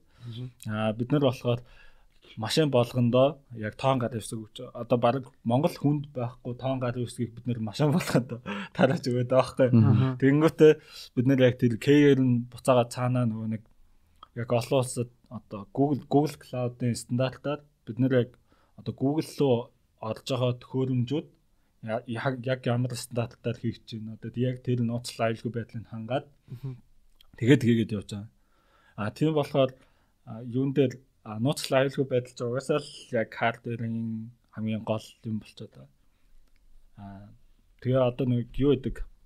А клаудууд руу ингээ холбогдохын тулд юу? Public key ингээ хадгалдаг. Хадгалдаг бас ROM-нууд байдаг. А тэн дээр болохоор яг secure boot гэдэг угаасаа яг энэ cloud-ын нууц үгийг ингээд хадгалдаг. Тийм төхөөрөмжүүд галтсан. Одоо тэднэрийг авч ирнэ бол тоон гар үсгээ тийшээгээ хадгалаад давхар бид нэр бас нөгөө нэг сервер дээр бүртгээд явж байгаа. Сервер дээр хүртэл нөгөө нэг тоон гар үсгээр нь блоклох боломжтой байгаа. Одоо жишээ нэг одоо төхөөрөмжөөс салтлага илээдэлээ гэхэд тэргээ тухайн төхөөрөмжөө блоклоод явах. Тэгээ тухайн төхөөрөмжийнхаа одоо нөгөө нэг холбогдож байгаа private key-н ингээд салхих гэдэг ч юм уу. Тиймэрхүү боломжууд байгаа. Тэгээ яг сар болоод гэдэг чинь нэг public энэ одоо шинээр үүсдэг public key болохоор нэг апдейтээр дамжуулаад төхөөрөмжл үгээд шалгад өгчдөг. Тийм байдалтай явж байгаа. Одоо нэг ийм асуулт байна. За бас ихэ жишээн дээр ярьж. За сая ингээд ингээл зөндөө олон нөгөө fingerprint буюу хурууны хийгээр уншдаг цаашнууд гатлаа тий. Тэгэнгუთ мэдээж одоо энэ нөгөө ethical гэдэг шнэ ёс зүйтэй одоо энэ хамгаалтын одоо энийг чинь монголоор орчуулбал хамгаалт судлаач гэх юм уу? За тийм сайн талын хакерууд гэдэг зүйл хүмүүс байна. Тэд нар яаж туршдаг вэ гэхээр ингээд өөрсдөө аваад ивддэм байна л да. За тэнгууд тэндээс нэг хүн TEDx-ээр сонсчихсан байхгүй юу? Тийм смарт юу авчаад за за энийг одоо янз янзаар ивдэж үзээ те туршлагын судлаа гэдэг. Тэгээ үзсэн чинь тэр нээр инэттэй ерөөсөө өөрийнх нь Bluetooth-ийнх нь MAC address нь key нэсэн байна. Юу гэсэн үг вэ гэхээр хаалгаа төгччээд түлхүүрийн үүдэнд нь үлдээгээд ил үлдээгээд явж байхтай адилхан юм хийсэн байгаа байхгүй. Тэгэхээр хүн технологи өөрөөсөө мэддэг байх хэрэгтэй тий. А тэнгууд нь хамгаалтын хүмүүсээс илүү бүр мэддэг байх хэрэгтэй болохоор өөрөөсөө янз янзаар эвддэг байх тий. Та өөрөөсөө өөрсдийн аппаратыг хак гэж үзсэн үү? Аа тэр угаасаа яг нэг байнга болдог юм байна даах. Аа бид нар гаднаас янз бүрийн юмнууд аваад нөгөө нэг reverse engineering хийдэг. Тэр reverse engineering гэдэг тийм. Reverse engineering хийдэг, задлж үздэг, юу юу ашигласан байна гэдэг чинь Alexa, Google Home гэж ингээд задлж үзээд байгаа байхгүй. Задлж үзээд за эднэр яг яа гэдэг ноцлайл үгээл нь яаж үүдээ. Бид нэр яаж ингээд дундаас нь олох боломж байна гэдэг чинь. Тиймэрхүү юмнуудыг хийгээд явж байдаг. Аа тэрнээсээ ер нь бол ингээд судалсан юм аа буцаагаад өөрсдийнхөө төхөөрөмжтэй авч ашиглаад яваад байдаг. Гэхдээ өөрсдийнх нь төхөөрөмж одоо танах чинь ингээ ямар ч хэлсэн демо босцсон байгаа шүү дээ. Тэр нь тэрийг та нар ингээд шууд ингээд ямар нэгэн байдлаар гадны хөрсөн хакт гэж оролцсон. Би бол тэгж оролдох байсан. Тэн дээр жаа асуудалтай асуудалтай юм ивдэж байгаа тийм. Тэрэн дээр болохоор нэг өөрөө яг код бид нэр аюу сайн мэдж байгаа. Тэгэхээр зүгээр нэг хүндлэнгийн хүн байвал аюу зүгээр юм шиг л. Аа тийм байна тийм. Уцлаа аюулгүй байдлын одоо Fantastic гэдэг үү. А тийм болохоор өрсөлдөгч юм уу? Ижил төрлийн юмнууд авч reverse engineer хийх юм байна шүү дээ. Аа зөв зөв. Би дотор нь хэдүүлэхээр мэдэхгүй байна л та. Тэг яг өөртөө яг өөрийнхөө бичсэн кодыг харахаар тэгээ лалтаг болоо гэдэг шүү дээ. Ер нь л тэгдэн гэсэн. Ер нь бол ер нь интернетэд бас байгаа 1881 хүлөө нэг тийм бичлэг байдаг байхгүй юу? Амар олон төрлийн ер нь цаож танилаад байт. Тэгэнгუთ ер нь ингээд 2 3 смарт цоож авснаа зүгээр нөгөө онгоодог талынхан эсрэг тал руу ингээ алхаар таг гэж гингууд онгоочдөг. Эсвэл батарейг намаас алгачвал онгоочдөг ч юм. Янз янзаар дуршаад аль нь сайн аль нь муухай мэдээд байгаа байхгүй. Хүн эд хөрөнгөө хамгаалж л цоож тавьж байгаа шүү дээ. Тэнгууд тэр найдваргүй болчихвол бас хэцүү байхгүй. Яг энэтэй адилхан бүх юм Bluetooth access нь байжсэн гэдэг лээ. Тэр нь бол яг мэддэг хүнд бол амар easy байхгүй. Ер нь компьютерийн маркетерээс ирэн гэдэг чинь бол үнэхээр easy шүү дээ. Одоо би тэрийг би хүртэл хийчих боломжтой төсөөлөгдөд байгаа байхгүй. Bluetooth-ээр холболоо. Тэнгуудаа маркетерээсүүдийн чагсааж гаргаж ирэл. Тэгэл тэр чинь өөрөө хийн болчихж байгаа байхгүй. Гэх мэтчлээ. Яг би яг ингэж ярьж байсан чадахгүй ч магадгүй л те. Гэтэ зүгээр багтаад байна те. Багтаад байгаа. Багтаад байгаа юм ярихад яа дий. Ер нь тэгэл яг энэ би хэрвээ өнөөдөр ингэж имлэгийн тоног хөрөмж ингээгүй анханасаа хэрвээ одоо би залуу байсан бол ямар юм ирсэнгүй гэхээр ер нь бол интернетийн одоо security те. Тэ. Тэгээд яг тийм талаар одоо илүү сонирх байсан болов уу гэж бодоод байгаа. Дуртай юм аваад эвдэл, үзэл, суралцаал а тэрийг хүний одоо эд хөрөнгө одоо аймнаас аюулгүй байдлыг хамгаалах гэж зориулж байгаа гэдэг чинь. Тэ. Гоё нэр хүндтэй ажиллах гоё. Хай яа яа. Тэгэхээр инженерийн юу гэдэг чинь бүр ингэдэг нэг юм. Би одоо ингэдэг нэг нэг их юм дээр нэмж болсон нэг харамсдаггүй. Ер нь юм чи мэрэгч сонгосоо би нэг харамсч үзэж байгаа юм. Гэтэ зүгээр бас ийм талаар яга бодож үзээгүй юм болоо гэд хальт бодчихлоо. Одоо дараагийн асуулт нь одоо одоо юу ихээр төлөвлөж байгаа вэ? Тэгээ одоо нэг ухаалаг термостат хийх гэдэг одоо хийж байгаа. Тэгээд уулгахын чиглэлийн ер нь бол IoT-ийн төхөөрөмжүүд хий гэдэг бодлоо. Ер нь бол ингээд цаашдаа манайх ч нэг 90 эдийн засгийнх нь 90% нь уулгахаа байгаад байдаг. Аа тэгээд бид нар нөгөө нэг 10% дээр нь ч юм уу нөгөө нэг IoT-г ойлгохгүй байгаа хэсэг дээр ингээд амар олон юмнууд хийгээд байдаг. Тэгсэн чинь яг уулгахаа нөгөө нэг 90% нь ингээд хоосон одоо зүгээр л газрын хагарлаа шугамар хэмжээд байж байгаа газрууд байгаа байхгүй. Нилээн том уурхаа тэг газрын хагарлаа шугамар хэмжижээд тэрийгээ ингээд бичээд цаасан дээр цаасан дээр бичээд тэгээд апс дээр очиад Excel дээр шивж оруулдаг. Тийм уурхаа хүртэл байгаа байхгүй. Тэгээд энэ чинь нэг IoT-гийн амар тийм дутагдал байгаа юм байна. Уул уурхаан салбарт. А одоо жишээ нь дахиад бас нэг сайхан надад нэг ойдлогоос мэйл ирээд Тэн дээр болохоор зүгээр л нэг юм хоёр лазер тавиад нэг лазер тавиад тэр лазерыг нэвтлээ гараа явах юм бол хаалганы хоёр талд гэрэл асаадаг тийм юм хийгээд өчөл гэдэг юм явж байгаа. Ийм юм хүртэл ингээд шийдэггүй газрууд байгаад байна. Яг тухайн одоо тохиолдолд яг ийм шийдэл хийчвэл яг нөгөө нэг асуудлаа шийдэх гэдэг. Тэгэхээр яг уулуурхаа дээр амар боломжтой юм байна гэж чадсан. Яг техник амжийн аюу бүх юм дээр л ер нь боломжтой юм шүү тий. Аа. Бүх юм дээр одоо жишээ нь ингээд хөдөө хотны айл дээр ингээд ийм дээшийг ингээд ийм 360 камертай ингээд чон ортонго тохиолддог юм. Юмыг юмыг ингээд дээрээс нь харахаар хэлбэр харагдаа дотор нь очрох хэцүү юм байна л да. Гэхдээ яг би гаднаас нь хараад ингэж бодлоо. Өөрөөсөө та дуулна OEM болоод үйлдвэрлэгч болоод өөртөө давхар брендинг хийгээд би нөө хятадны нэг рентгений компанитай уулзаад ажил хийж байгаа байхгүй. Тэгсэн чинь надад тэр инженер ингэж томорсон шүү дээ. Манай компани мянган ажилтнтай жижигхэн компани багтаа гэж ярьсан байхгүй. Мянган инженертэй ч үлээ. Тэр чинь бүр энд юу вэ? Амар шүү дээ. Мянган инженер гэж юу яриад байгаа юм бэ? Тэгэнгუთ манад бол хөдийн нөөцийн асуудал гарна. Гэтэ өөрөө багш Тэ? Тэгэхээр хүмүүс өөрсдөө бил нэг асуулт асуумаар санагдаад байгаа юм. Сая зүгээр сая талгад ороод ирлээ. Одоо ингээд танах ер нь ингэ явж байгаа шүү дээ хийж байгаа. Тэрэн дээр ингээд ер нь оюутнууд хэрэг авч ажилладаг вэ? Чи ингээ хүний асуултыг алаачих. Би бол яг энэ талаар хэлсэн байхгүй. Хүнээ бэлддэг те. Яаж ингээ оюутнуудыг ингээд олдог вэ? Яаж түүдэг вэ? Яаж бэлддэг вэ гэж асуучихсан. За sorry. Зүгээр зүгээр нийлүүлээл хэлчих байгаа. Оюутнууд ер нь бол нэлээд ирдэг. Тэгээд яг юмсаар гэсэн хүсэлтэй хүмүүс аягүй их байдаг Тэгээд аа манайд ч гэсэн одоо нэг хоёр оюутан байгаа. Тэгээ нэг нь цэрэгт явчлаа гэдэг. Тэгээд хоёр оюутан гэдэг нь танай компани дээр эсвэл сургууль дээр нүү? Компани дээр. Компани дээр. Тэгээд аа оюутнууд ер нь бол ингээд хийж чадхаар даалгавруудыг нөхөд тэндээсээ ер нь бол ингээд чадахгүй байгаа юм чинь ингээ өөрөө яг гал унтраах маягаар авчдаг. Тэгээд за энийг ер нь бол ингэж хийх хэрэгтэй байсан шүү. Асуудал гарвал надад шууд хэлээрэй. За асуудлыг чи би бол ингээ доор нь шийдчихнэ гээд явдаг. Тэгээ сүүлийн үед бас нэг оюутнууд аягүй мундаг болсон байна. Тэгээд ямар нэгэн юм ингээд даалгаад өгөхөд тэрнийхээ талаар ингээд судлаад ингээд тодорхой хэмжээнд ингээд шийдвэр гаргах төвшний юмнууд нэлээд хийдэг болчиход байгаа.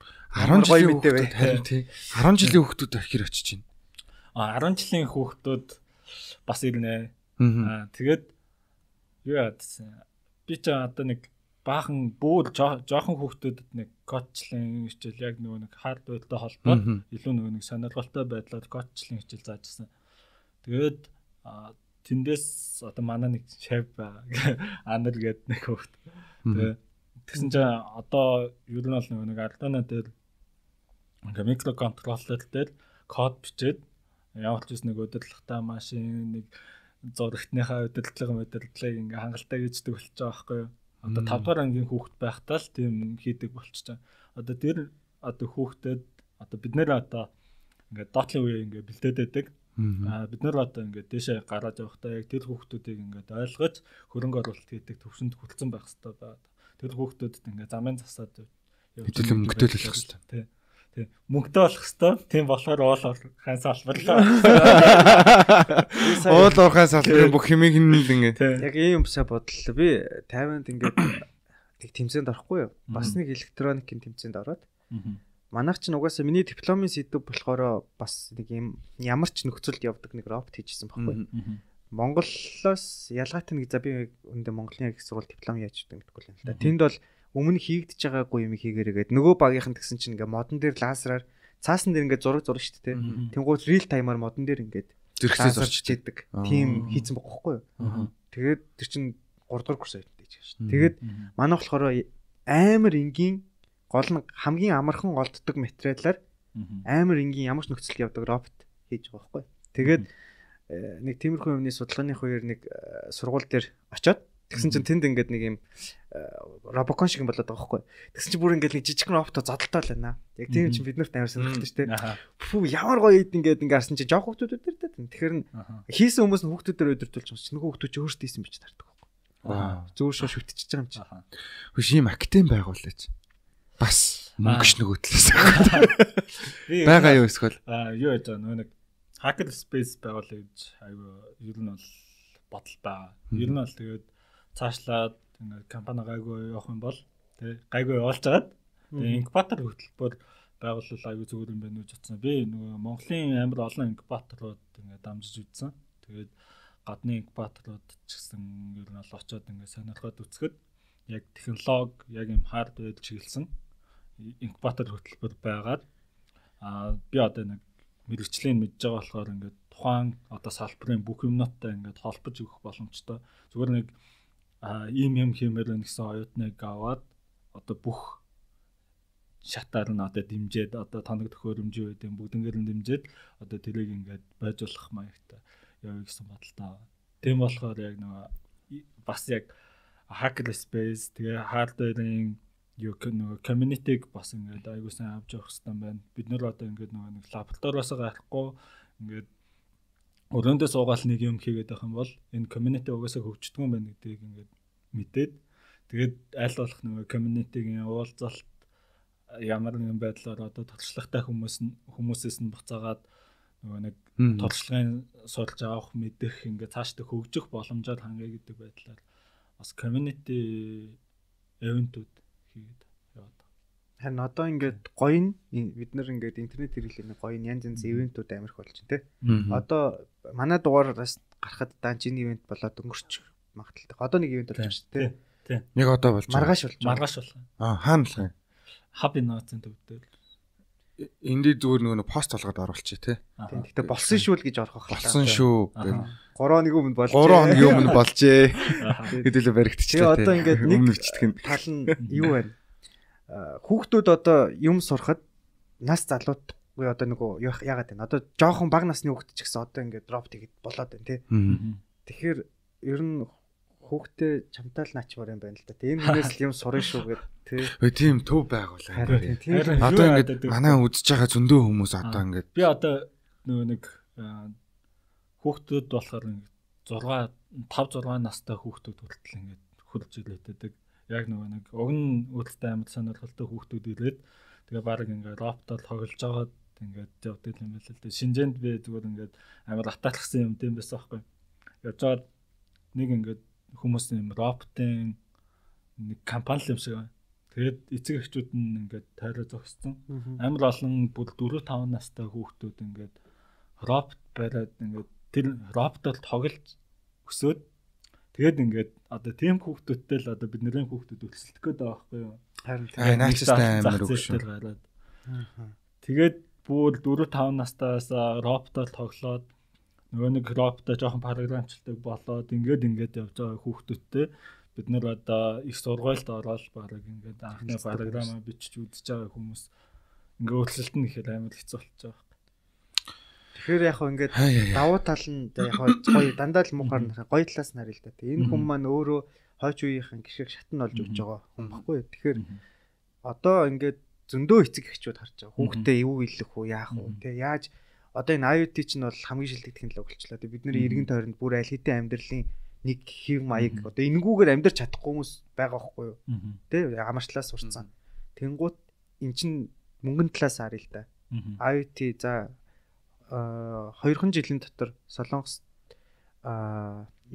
интернет Things гэдэг компани 200 сая доллар 2хан жилийн дотор байгуулагдаад Samsung зарагдсан. Google Nest-ийг 3.2 тэрбум доллар лөө тий. Хөдөлж авсан. Бүгд IT компани байхгүй. Юу хийжсэн гэхээр нөгөө одоо хүнийг ингээ өрөөнд идэг мэдрэгчүүд хийдэг ч байсан тийм нөгөө галын утаа мэдэрдэг мэдрэгч хийдэг гэсэн ийм компаниуд шүү дээ ер нь. Тэгэхээр эн чинь 2020-оос 2030 оны хооронд одоо интернетэд одоо ингээ тавигдсан мэдээлэлээр бол 3 дахин одоо энэ зах зээл өсөж байгаа. 186 186 сая доллар нь одоо ингээ 3 төрчгдөд. Одоо ингээ 3 дахин өсөж байгаа юм л да. Одоо ингээ өссөөр л байгаа айгу. Тэгэхээр юу гэсэн үг гэхээр ирээдүйд бол хүүхдүүд ажилтай нэгт юм бүтээдэг болно те. Энэ бүхнийг байгуулахын тулд ер нь бол биднэрт сургуулаас гадна одоо нөгөө юу шүү дээ.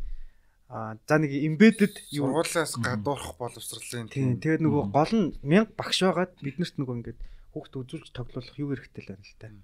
Одоо нөгөө хангамж те.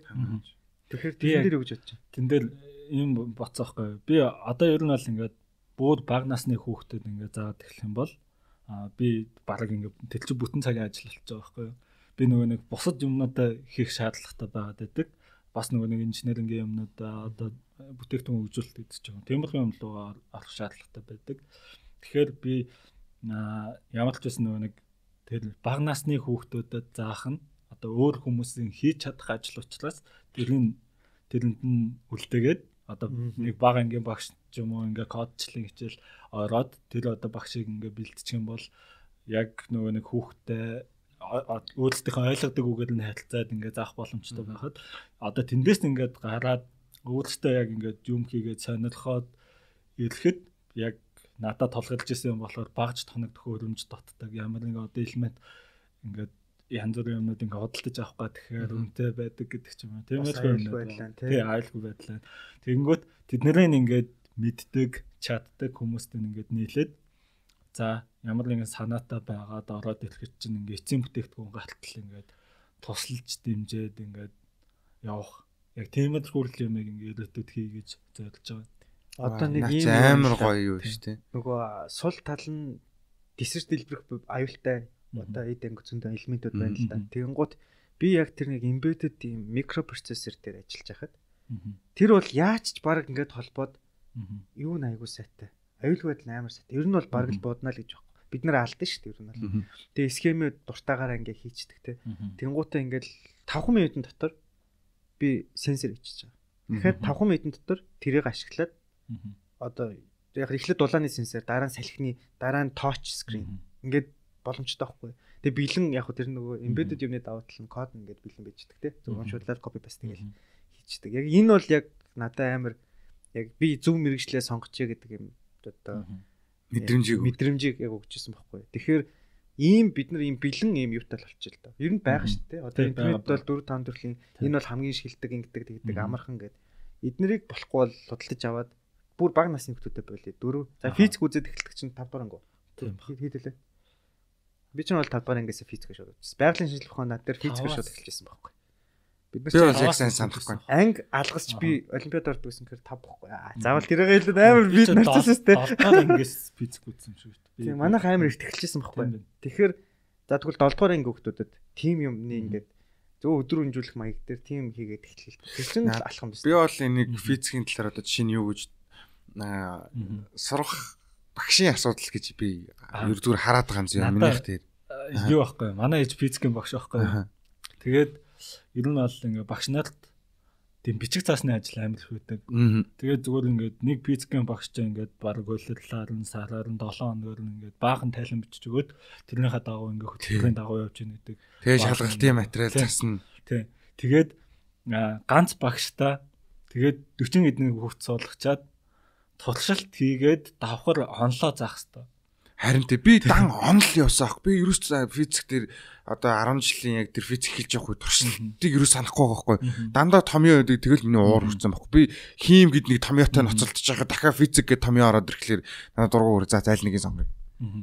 Тэгээд надад болохоор яг юм юм харагдаад байна. Би өөрөө яг нөгөө нэг жоохон хүүхдүүдэд ингээд тичээл заагаад үцхэд яг толшилт хийлгэхдээ бараг 4 5 хүн авчилжээж тэгээд нэг юм 20 хүүхдэд тоглолт хийлгээд байгаа байхгүй юу.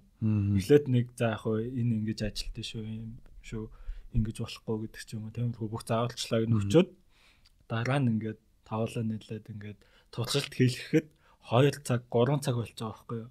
Ганц тоглолт ингээд хийлгэхэд тэгэхэд ингээд ганц багш тавьчаад 30 хүүхэд ячаад тэгээ яг нөгөө нэг а бас материалууд нь хүрдэггүй. Одоо нэг ширэнд 4 5 хүүхд суулгаад ингээд нэг 6 ширээ болгоё гэхтэл материал нь туршилтын материал нь хүрхгүй. Тэгээ яг тэр туршилтын материалын лабораторийн одоо жишээ нэг батарей дуустдаг ч юм уу тиймэрхүү зардлыг ингээд шийдэж өгөхгүйгээр туршилт хийх нь гэдэг бол амар асуудалтай байгаад байгаа юм. Тэгээд яг манай боловсролын системд физик одоо хийм гэдэг ч юм уу яг юм туршилтаа хичээлүүдтэй туршилт хийх ямар ч боломжгүй Харин би энийг болохоор эсэргээр нь бас ингэж эсэргээр нь биш арай өөр өнцгөөс хараад байна л да. Биднэрт одоо ийм орон зай байна тий. Тэгэхээр эн чинь өөрөө бас нэг төрлийн боломж. Тэгэхээр ингээд хүмүүс ингээд гоё санаа нийлдэг хүмүүс. Заавал ингээд өрсөлдөн гэл хамаг мэдээлэл нууцлахгүй гоё задлаа л да. Ер нь гоё нийлээд бөөнөрөө задалдаг л болцсон шүү дээ тий. Чаддаг хүн илүү сайн хажуу сайн л үзтэй. Тэгээд хин чадахгүй юм хийнэ гэдэг чинь бас нэг талаараа фейлдэх айгүй өндөр боломжтой тий. За бөөнөрөө ингээд нэг хүмүүс нийлээд хөрөнгө босгоод янз янзын туршилтын юмнууд аваад тэгээд хүн өөрөө хүнд заана гэдэг чинь өөрөө сурдаг шүү давхар. Тэгэхээр сайн дурын багш нарч биж болно шүү дээ.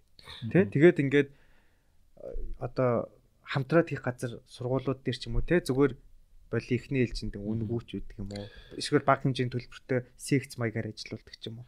Ингээд чинь нэг эхэлжүүлж явуулах л та. Би яг юу болчиход байна нөгөө нэг сургалт руу ингээд орох юм бол инженерингээс инженерингээс салах гээд байхгүй. Гэхдээ багш энэ бэлдэж өгч байна. Багшд сургалтыг нь орж өгөөд багш хүүхд рүүгээ юмнуудаа зүгээр зөвлөх байж болно л та. Зөвлөх бол.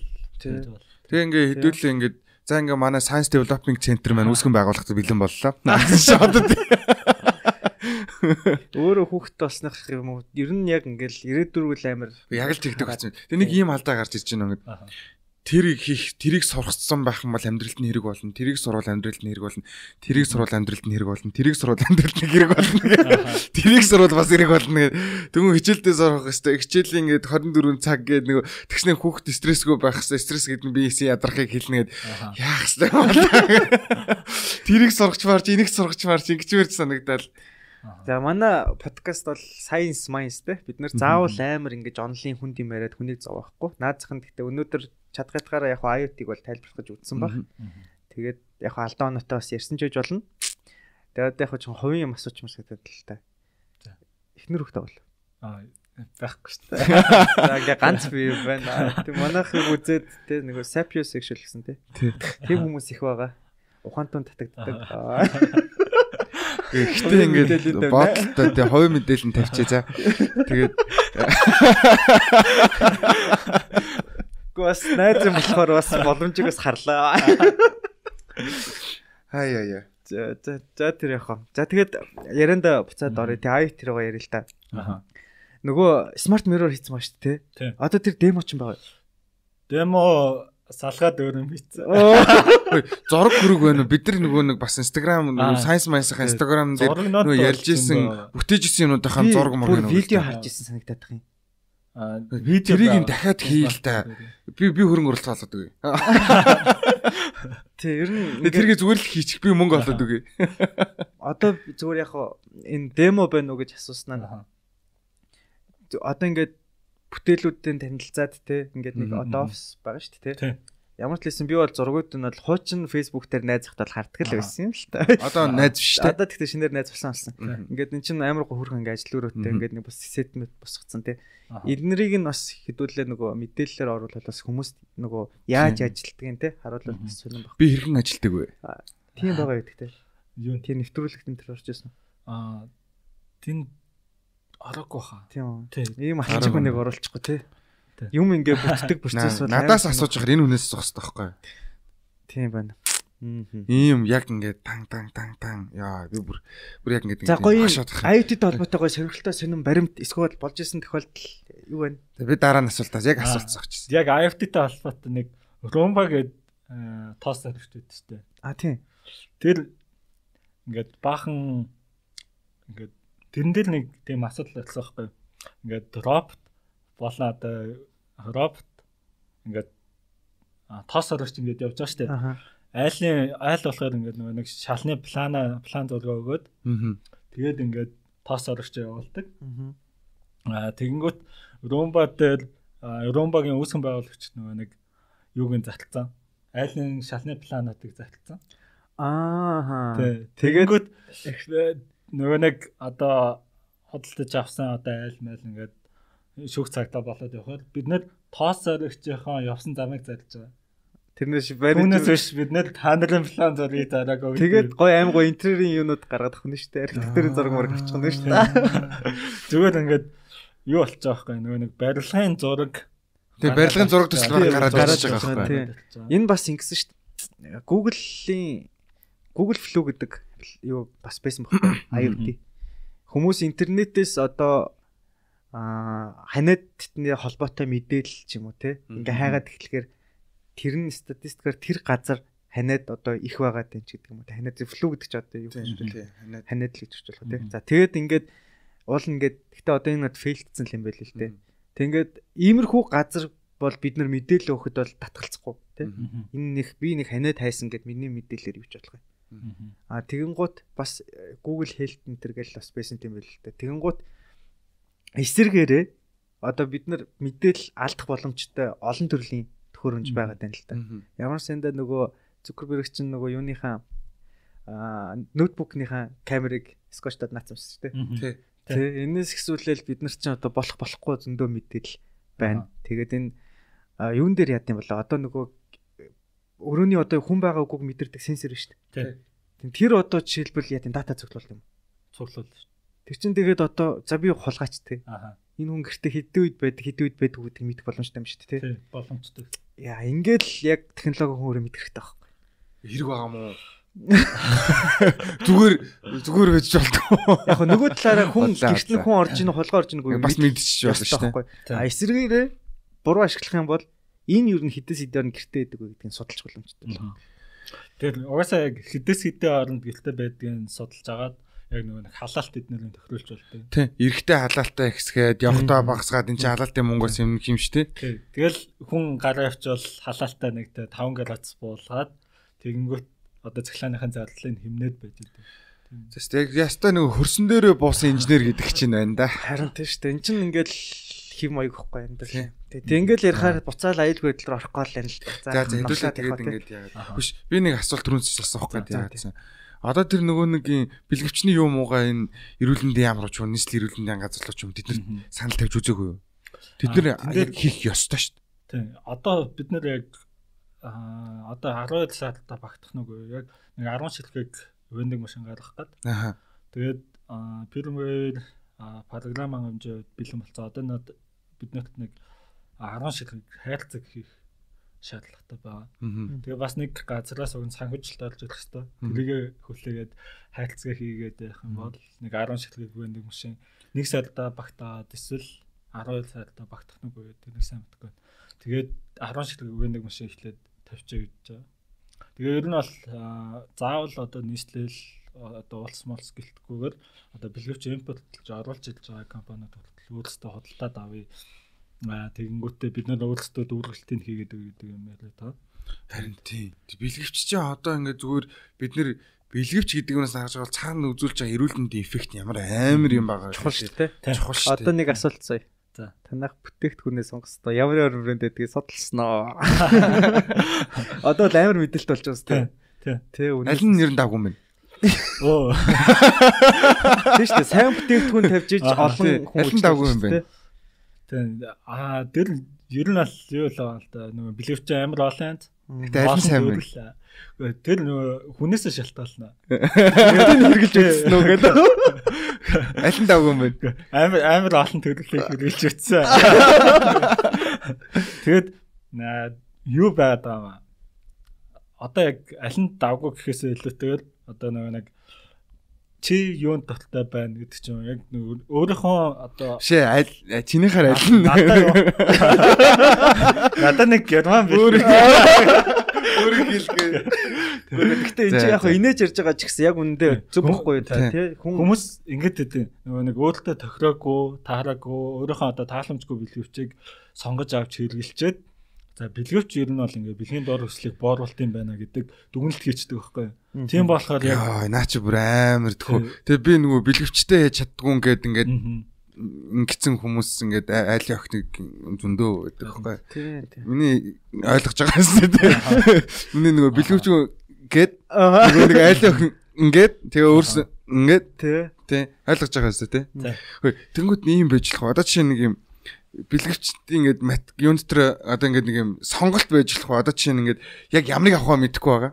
Гэтэ ингээд үнэртэй юм амттай юм уу яад ийм бла бла бла гэж сонголтын дундаас ингээд ингээд ингэж жагаад окей гингүүд тэрэнд нь таарсан ингээд юм минут нь гаргаж за энийг аав гэдэг ийм санал өгдөг ч юм уу. Тийм машин дээр нь байж болох уу? болно. А юу аа штэ бас нөгөө нэг зарим компаниуд бэлгэвч одоо гурван өөр төрлийн бэлгэвчийг нэг айлцганд хийцэн гэдэг чинь тиймэрхүү бэлгэвчнүүд байна. Аа. Ер нь бол гэхдээ миний төсөөл бол нөгөө зүгээр ингээд ус авдаг шиг л үстэй тий Аа, нөгөө ундааны машин шиг. Гэтэ тэрийг гоё бас болгох та тий. Тий. За худал юу яа тий. Гарахаар нь хэдүүлээ турч үзээ тий. Тэгээ. Аа. Тэр нөгөө одоо жишээ нь за байлаа. Шалман юм яах чинь.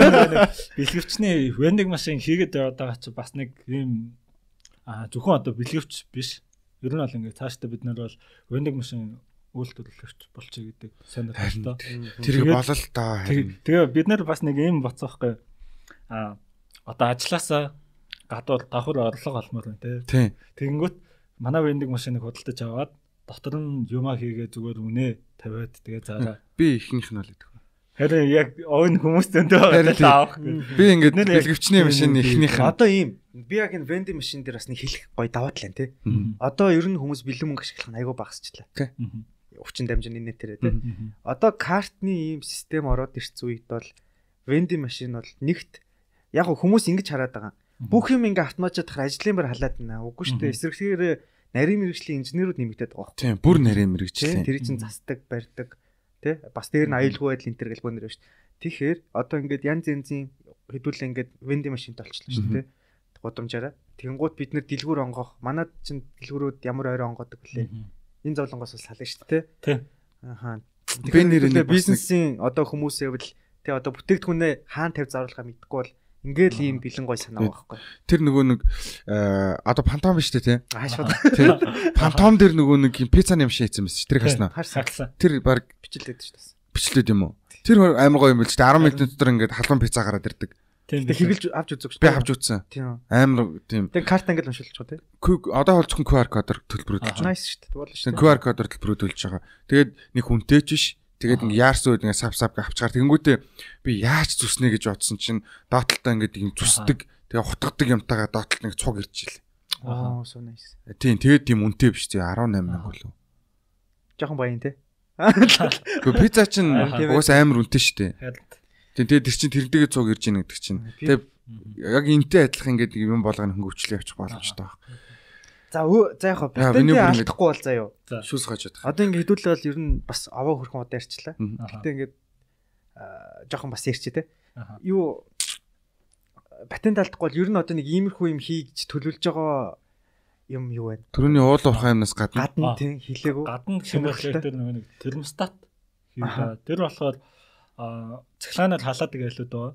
Одоо манай нэг найз гэхээр зүгээр нэг телевиз үзэж байгаа дундчаар өглөө нь босхтой нэг халаалтаа унтраагүй халаалтынхаа галацыг багсгаагүй гэдэг ч юм. Тиймэрхүү юунаас болоод ингээд хүн болгоод мартаж унтаад сэлэхэд нөгөө толгой нь өвдсөн сэлдэг гэдэг ч юм. Иймэрхүү яг ингээд юмнууд амьд их байгаа. Тэгээд хүмүүс нөгөө гэртээ байхгүй байхад ингээд цахилгаан ингээ халаад байдаг гэдэг ч юм. Тэгээ бас нэг цахилгаан ялцсан үчнэ нэг оргил үе байгаа шүү дээ. Тэр үеэр ер нь бол цахилгаан халаалт халаагуул залгаад ямар ч нэмэргүй байгаад байгаа байхгүй юу.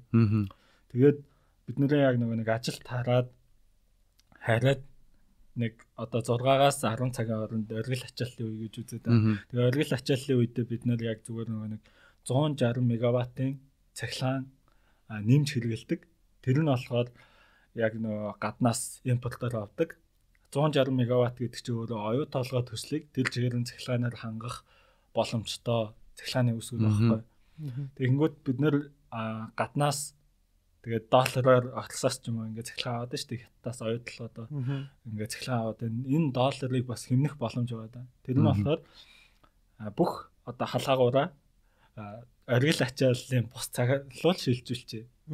Тэгээ гэрээ нөгөө нэг очихоос өмнө халаадаг болчих юм бол яг оргил ачааллын өмнө халаагаад халуунаа барьж барьж агаад яг оргил ачаал дуусны дараа дахиж халаадаг гэдэг Иймэрхүү систем рүү шилжүүлэх шаардлагатай байгаа. Энэ дээр яг нөгөө нэг IoT яг ухаалаг термостат шаардлагатай болж байгаа.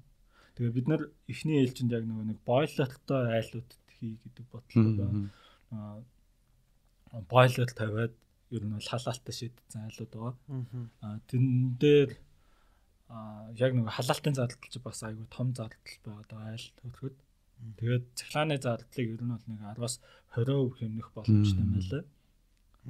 Яг тэгээд Google-ийн ер нь бол нэг Nest-ийн судлаан дээр үүсгэж тийм байдаг байхгүй. Монголд бүр яг аа бүр ихийг хэмнэх боломж бас байгаа. Яа тэгэхээр нөгөө нэг монголчин зүгээр ингээл байнгын ажиллагаатай ингээ хайчдаг. Нөгөө хүн байхгүй байхад нь ингээ галацаа тохиролдог ч юм байхгүй бол. Эсвэл таг унтраач шинээр халах гэдэг амар хэрч мөч шаарддаг тий. Тэр нь чинь нөгөө бас одоо нүү нэг юм туслангийнхаа дөрүүлрэлийн хайлт яаж байгаа бол бас хамаагүй хөрчих юм бол нөгөө нэг юм уу одоо ус дамжуулж байгаа тэр нөгөө нэг турба мурба юм тэр нь хөлдөж мөлдчихдэг тийм тэрг нь хөлдүүлэхгүй мэдрээ бариад ингээ байж идэг тийм тийм. Одоо тэгээд хүмүүс болохоор бас нөгөө нэг цагийн удирдлагатай термостатууд байдаг тэрнээс яваараа ялгаатай цагийн ирлээтэй гэсэн үг шүү дээ цагаа тохируулдаг тэрнээс яваараа ялгаатай юм бэ гэхээр тэд нар болохоор ингээд хүний оролцоо их шаарддаг. Хүн одоо байнга ингээд тэрийг тохируулж явах шаардлагатай болчдөг. А бидний хувьд болохоор нөгөө нэг айл болгон өөрийн гэсэн амьдралын хэм маягтай хідэн цагаас онтдаг хідэн цагаас сэлдгэн ч гэсэн өөр. Тэгэхээр бид нэр яг нөгөө нэг айлын одоо халаалтын бүх датаг цахилгааныхын датадад цуглуулж агаад тэн дээр айл болгонд зориулсан яг цахилгааны одоо халаалтын шийдлийг хэмнэлтийн гормын ингээ гаргаж өгч. Тэрүүгээр вау. Тийм юм хийгээд явж байгаа. Яа. Би ингээд яг яг одоо ингээд нэг юм миний толгой зүгээр нэг юм ингээд нэг. Тэгэхээр өөртөө подкаст ихэр өөртөө ингээд задардаг л та ер нь бас.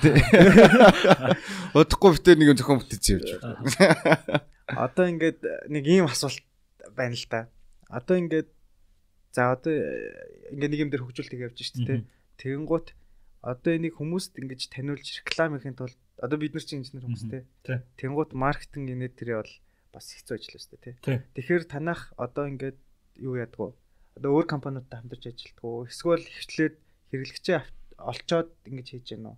Ер нь санаанууд яаж гарч байна? Аа санаанууд ер нь бол эхлээд хэрэглэгчээ олж байгаа юмнууд их байгаа. Тэгээ ер нь бол баг хөгжүүлэлт хийгээд дуус дуусчээж бид нар баг нөгөө нэг юм ийм боломжтой байна гэдгээ зайруулдаг хүмүүст түнс одоо зарим газар ч бид нар бас яг жоохон буруул яваад байх шиг байна. Зүгээр нөгөө нэг стартапууд нөгөө нэг fake it юу fake it until you make it тий. Тэгэнгүүт А бид нэр яг make it. Then tell it. Тэгэхээр яг нөгөө нэг хүмүүст ингээд гой санаа яриад тэгээ хөрөнгө оруулалтаа босгочоод нөгөөдөл чи юмаа хийдэг бид нэр юмаа хийж дуусчаад хүмүүст ингээд яриад Энэ талаар яг ингээд гүнзгийрсэн сургалт төсөө гэж байна. Бас нэг ахаад нэг юм асуулт байна.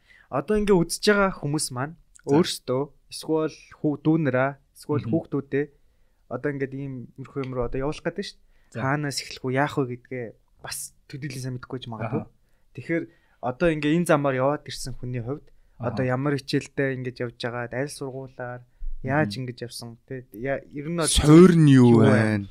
Би нэг гэрэлтэй байгаа яг цахилгаан хэрэгслэг ингээд гэрийнхэн байхгүй үед ингээд задлчаад задлж дотор нь яаж ажилтгийг ингээд сонирхчаад буцаа багаад тавьчихдаг гэсэн байхгүй.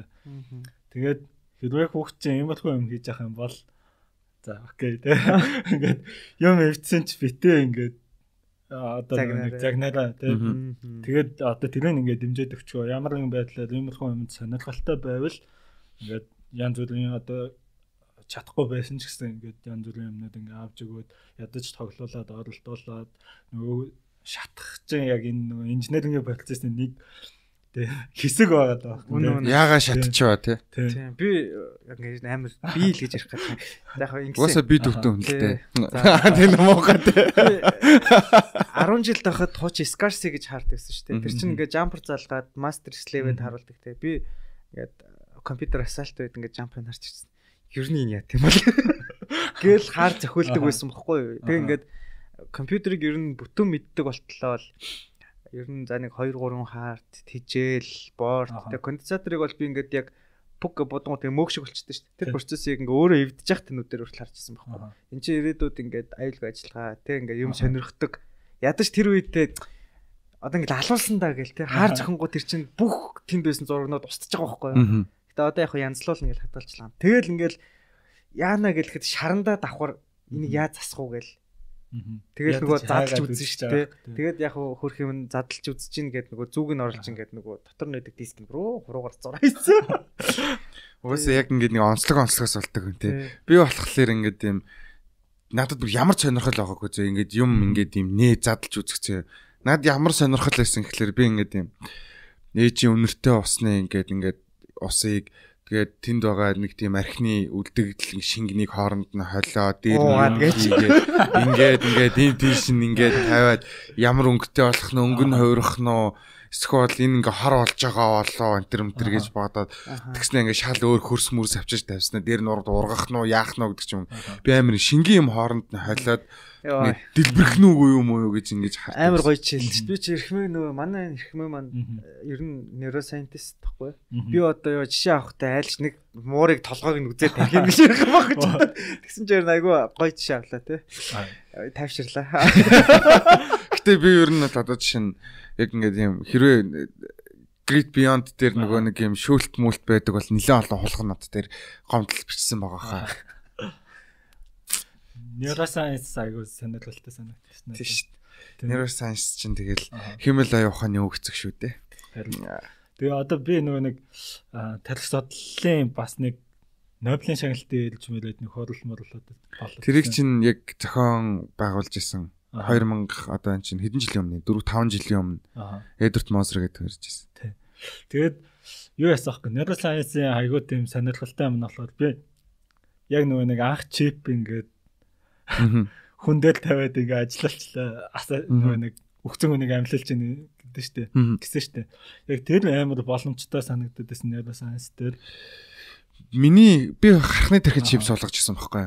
Тэгээд тэр нь болохоор яаж исэн гэхлээр ингээд гол зорилго нь бол би ингээд нэг single neuron гэж одоо яг ингээд юм технологиудаас явж байгаа сүлдээ яг ингээд юм эхлээд бүлэг гис ингээд тэр чинь ингээд бөөндөө ингээд ингээд ажиллангууд тэрний ингээд цахилгааны гүйдлийг нь тооцоодсон бол сүүлд яг нэг single neuron боо яг нэг мэдрэлийн хэсэг идэвхжлийг хэмждэг тийм одоо технологи гарч ирсэн байхгүй. Яг тэрийг нөгөө хоол идчих үед тархины яг тэр нөгөө нэг хоол идэхин төв байдаг хэсэг дээр нь ингэж нөгөө тархийг одоо үсийг ингэж авч байгаа гавлын өр өндөж жагаад тэгээ жижигхэн ийм одоо тэр чинь хэдлээ 1 миллиметрийг 10-аас нэгтэй тэнцвхөөц тийм диаметртай тийм тюб оруулаад тэгээд яг тэр нөгөө сингл нейроныг хэмжих гэж тийм хархан дээр суулгаж үзчихсэн баг.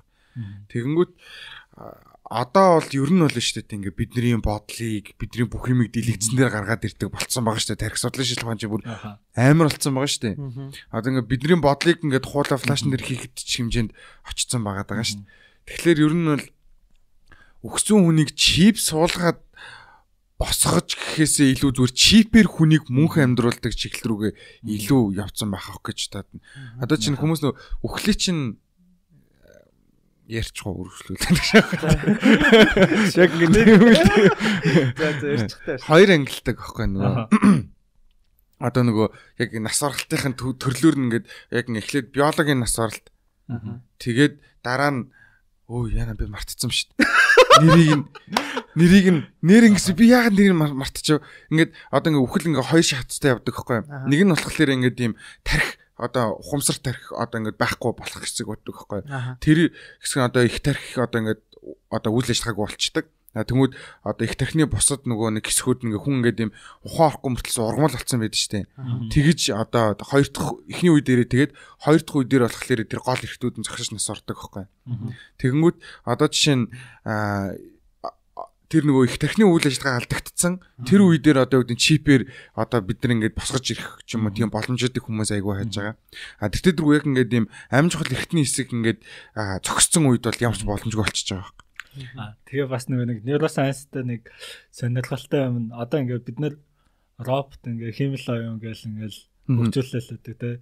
Тэгсэн тэгсэн чинь нэг хүн чинь өөрөө баг биологийн хувьд хамгийн одоо үр ашигтай Тэгээ хамгийн баг ингээ энерги зарцуулдаг мөртлөө ингээд амар робот аваад байгаа шүү дээ. Биологи робот шүү дээ.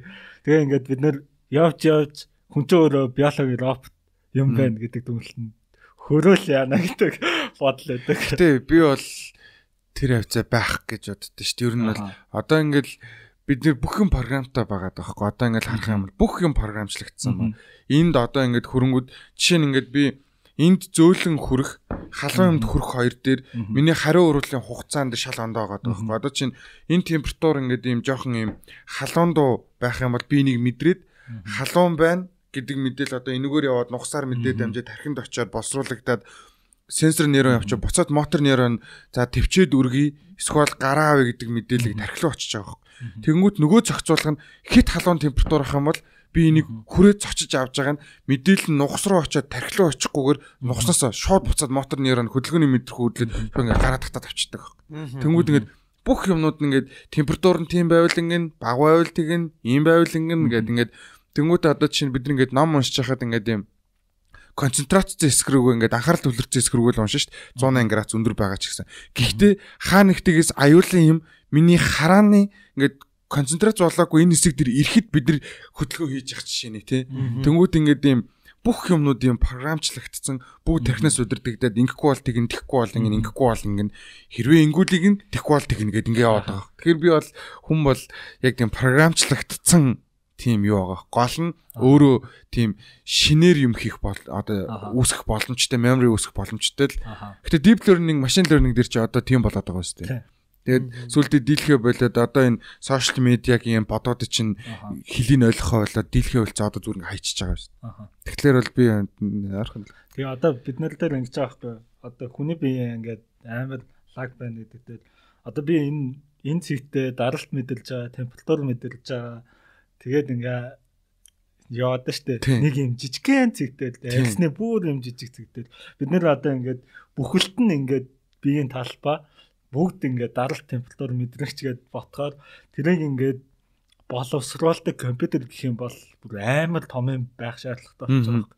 Тэрийг ингээд жижигхэн тархинттэй ингээд биологийн үед ингээд бүгдийг боловсруулад бүр хариултлыг хийгээд ингэж нэгдэж амар лаг байгаад хүний биетэй.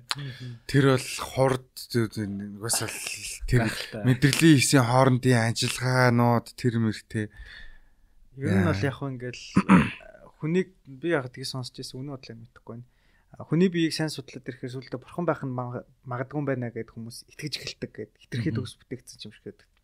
Гэж сонсч л байсан. Гэхдээ яг зүгээр энэ тэндээс уншсан ч юм уу хэлц сонсон талхыг сорс санахгүй байна.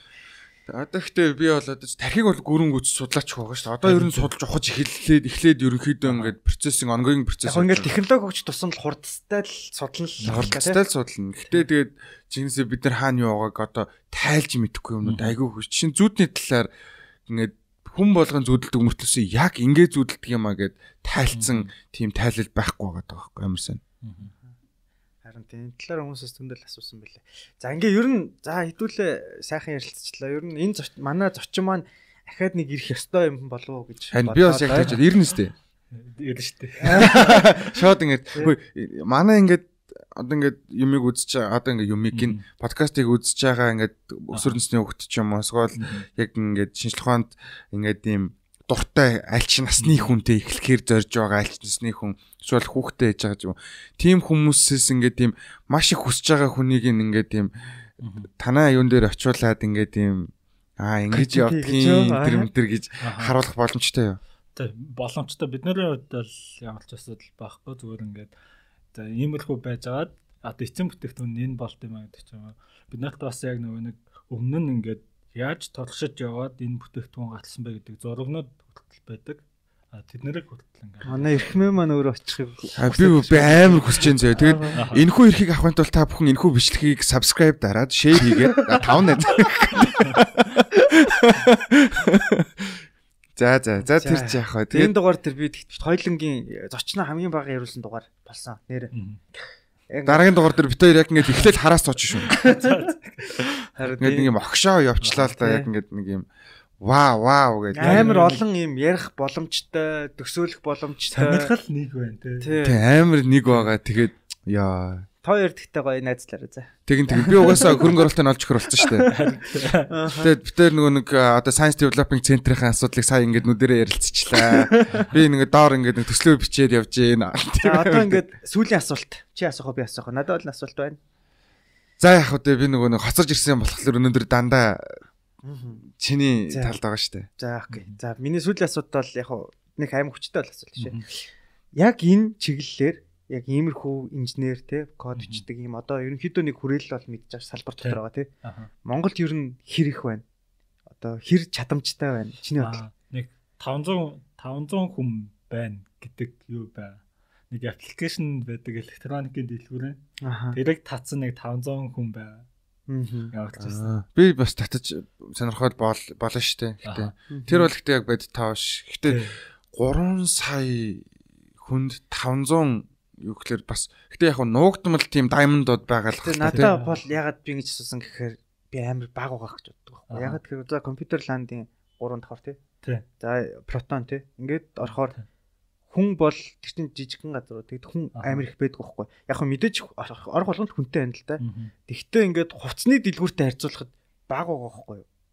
Би бол баг байгаа гэдэг юугаар гадарлаад байгаа гэхэлэр жишээ нь одоо шагналаар би гадаа хараад байгаа шүү дээ. Авсч гэдэг. Сая гавьт дээр хідэн эмч, хідэн инженер, хідэн шинжлэх ухаанч байв. Энийг сонсохоор би гомддөө ш нэрээ.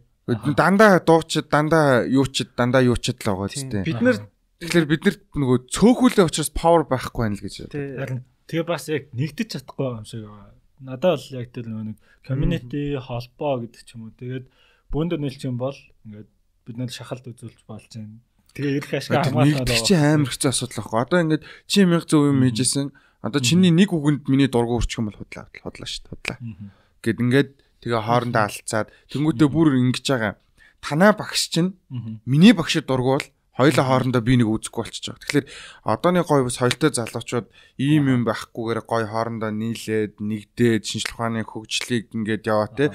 Тэгээ Монгол улс дотоодын нэгдгүүнийхээ доорож 3% шинжлэх ухаан зарцуулдаг болоосаа гэдэг юм хүсэлтэй байгаа. Харин тийм би одоо ингээд бас яг одоо эцсийн асуулт гэчихэд хэд мөвчилж. Би бас ингээд яадаг хгүй адилхан ийм инженер хүмүүстэй салбарын хүмүүс ингээд нэмэгдэх болгонд надад амар юм гоё найзалмаар мэдрэмж төрдөг хгүй яагаад ингээд чадах чадахгүйгаа хуваалцчихлахгүй гэж те. А тэгэнгუთ орж ирж байгаа зарим хүмүүс ингээд яг хуу эхэндээ тэгж хардаг юм шиг санагдаад байгаа сүлд. Шууд өршөлтөгч гэж хараал. Тэг шууд зах зээлээ алцах гал те.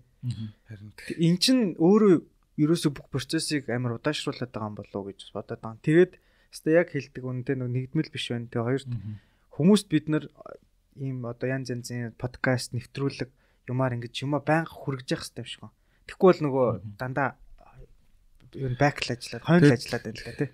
Бид хоёр ингээд танай компани ажлаа сурчлаад өгч болно нэвэн гэдэг. Нэг бэлгэвч. Нэг бэлгэвчний юм шавчихлах уу? Тэгээ байнга зурталчлаа. Тэгээ подкаст ихтэх болоо юм аа шүү дээ. Тэгээ байнга нэг за би ингээ бэлгэвчний юм шинасаа бэлгэвчээ аваа тий. Өнөөдрийн дугаар энийг аваа. Өнөөдрийн дугаар Тэхүү. За ингээд анхныхаа юунд тэтгэж ингээд бид нар бэлгэвчний машинаар ингээд авлаа. Ингээд маш их сэтгэл өндөр байна. Нэр хүн хэлсэндээ угаасаа хэлсэндээ хүрэхээр маш мундаг залуу байна. За за ингээд зочиндоо хамгийн сүүлийн үгийг үлдээе. За. Ер нь бол нэг техник хэмжээний электроникийн одоо инженерүүдтэй л хандаж юм хэлмээр. Тэр болохоор ингээд бид надад ингээ өвчлөлтөх гадны амар олон компаниуд байна. Ингээд нийлээд тэгээ нэг холбоо байгуулж агаад ингээд өвчлөлтийнхээ эрх ашигын төлөө ингээд хамгаалаад тэр гадны компаниудтай өвчлөлтөө бид нэр доктороо өвчлөлтөд их ямар ч шаардлага алга гэж хэлмээр байна. Тэгээд ойлгосноо. Тэгээ өнөө чи ингээд шууд камер харж хүн зэгнэдэг байхгүй. За сайхан хэллээ. За ингээд өнөөдөр подкаст 10 маань 11 дахь дугаар ингээд өндөрлөлөө. Ингээ хоёр оронтой тоор ороод хоёр дахь дугаар орсон байна. Science Minds podcast. Yeah baby. Yeah baby. Энийг cringe өн гэсэн шүү. Гэтэ ямар амт.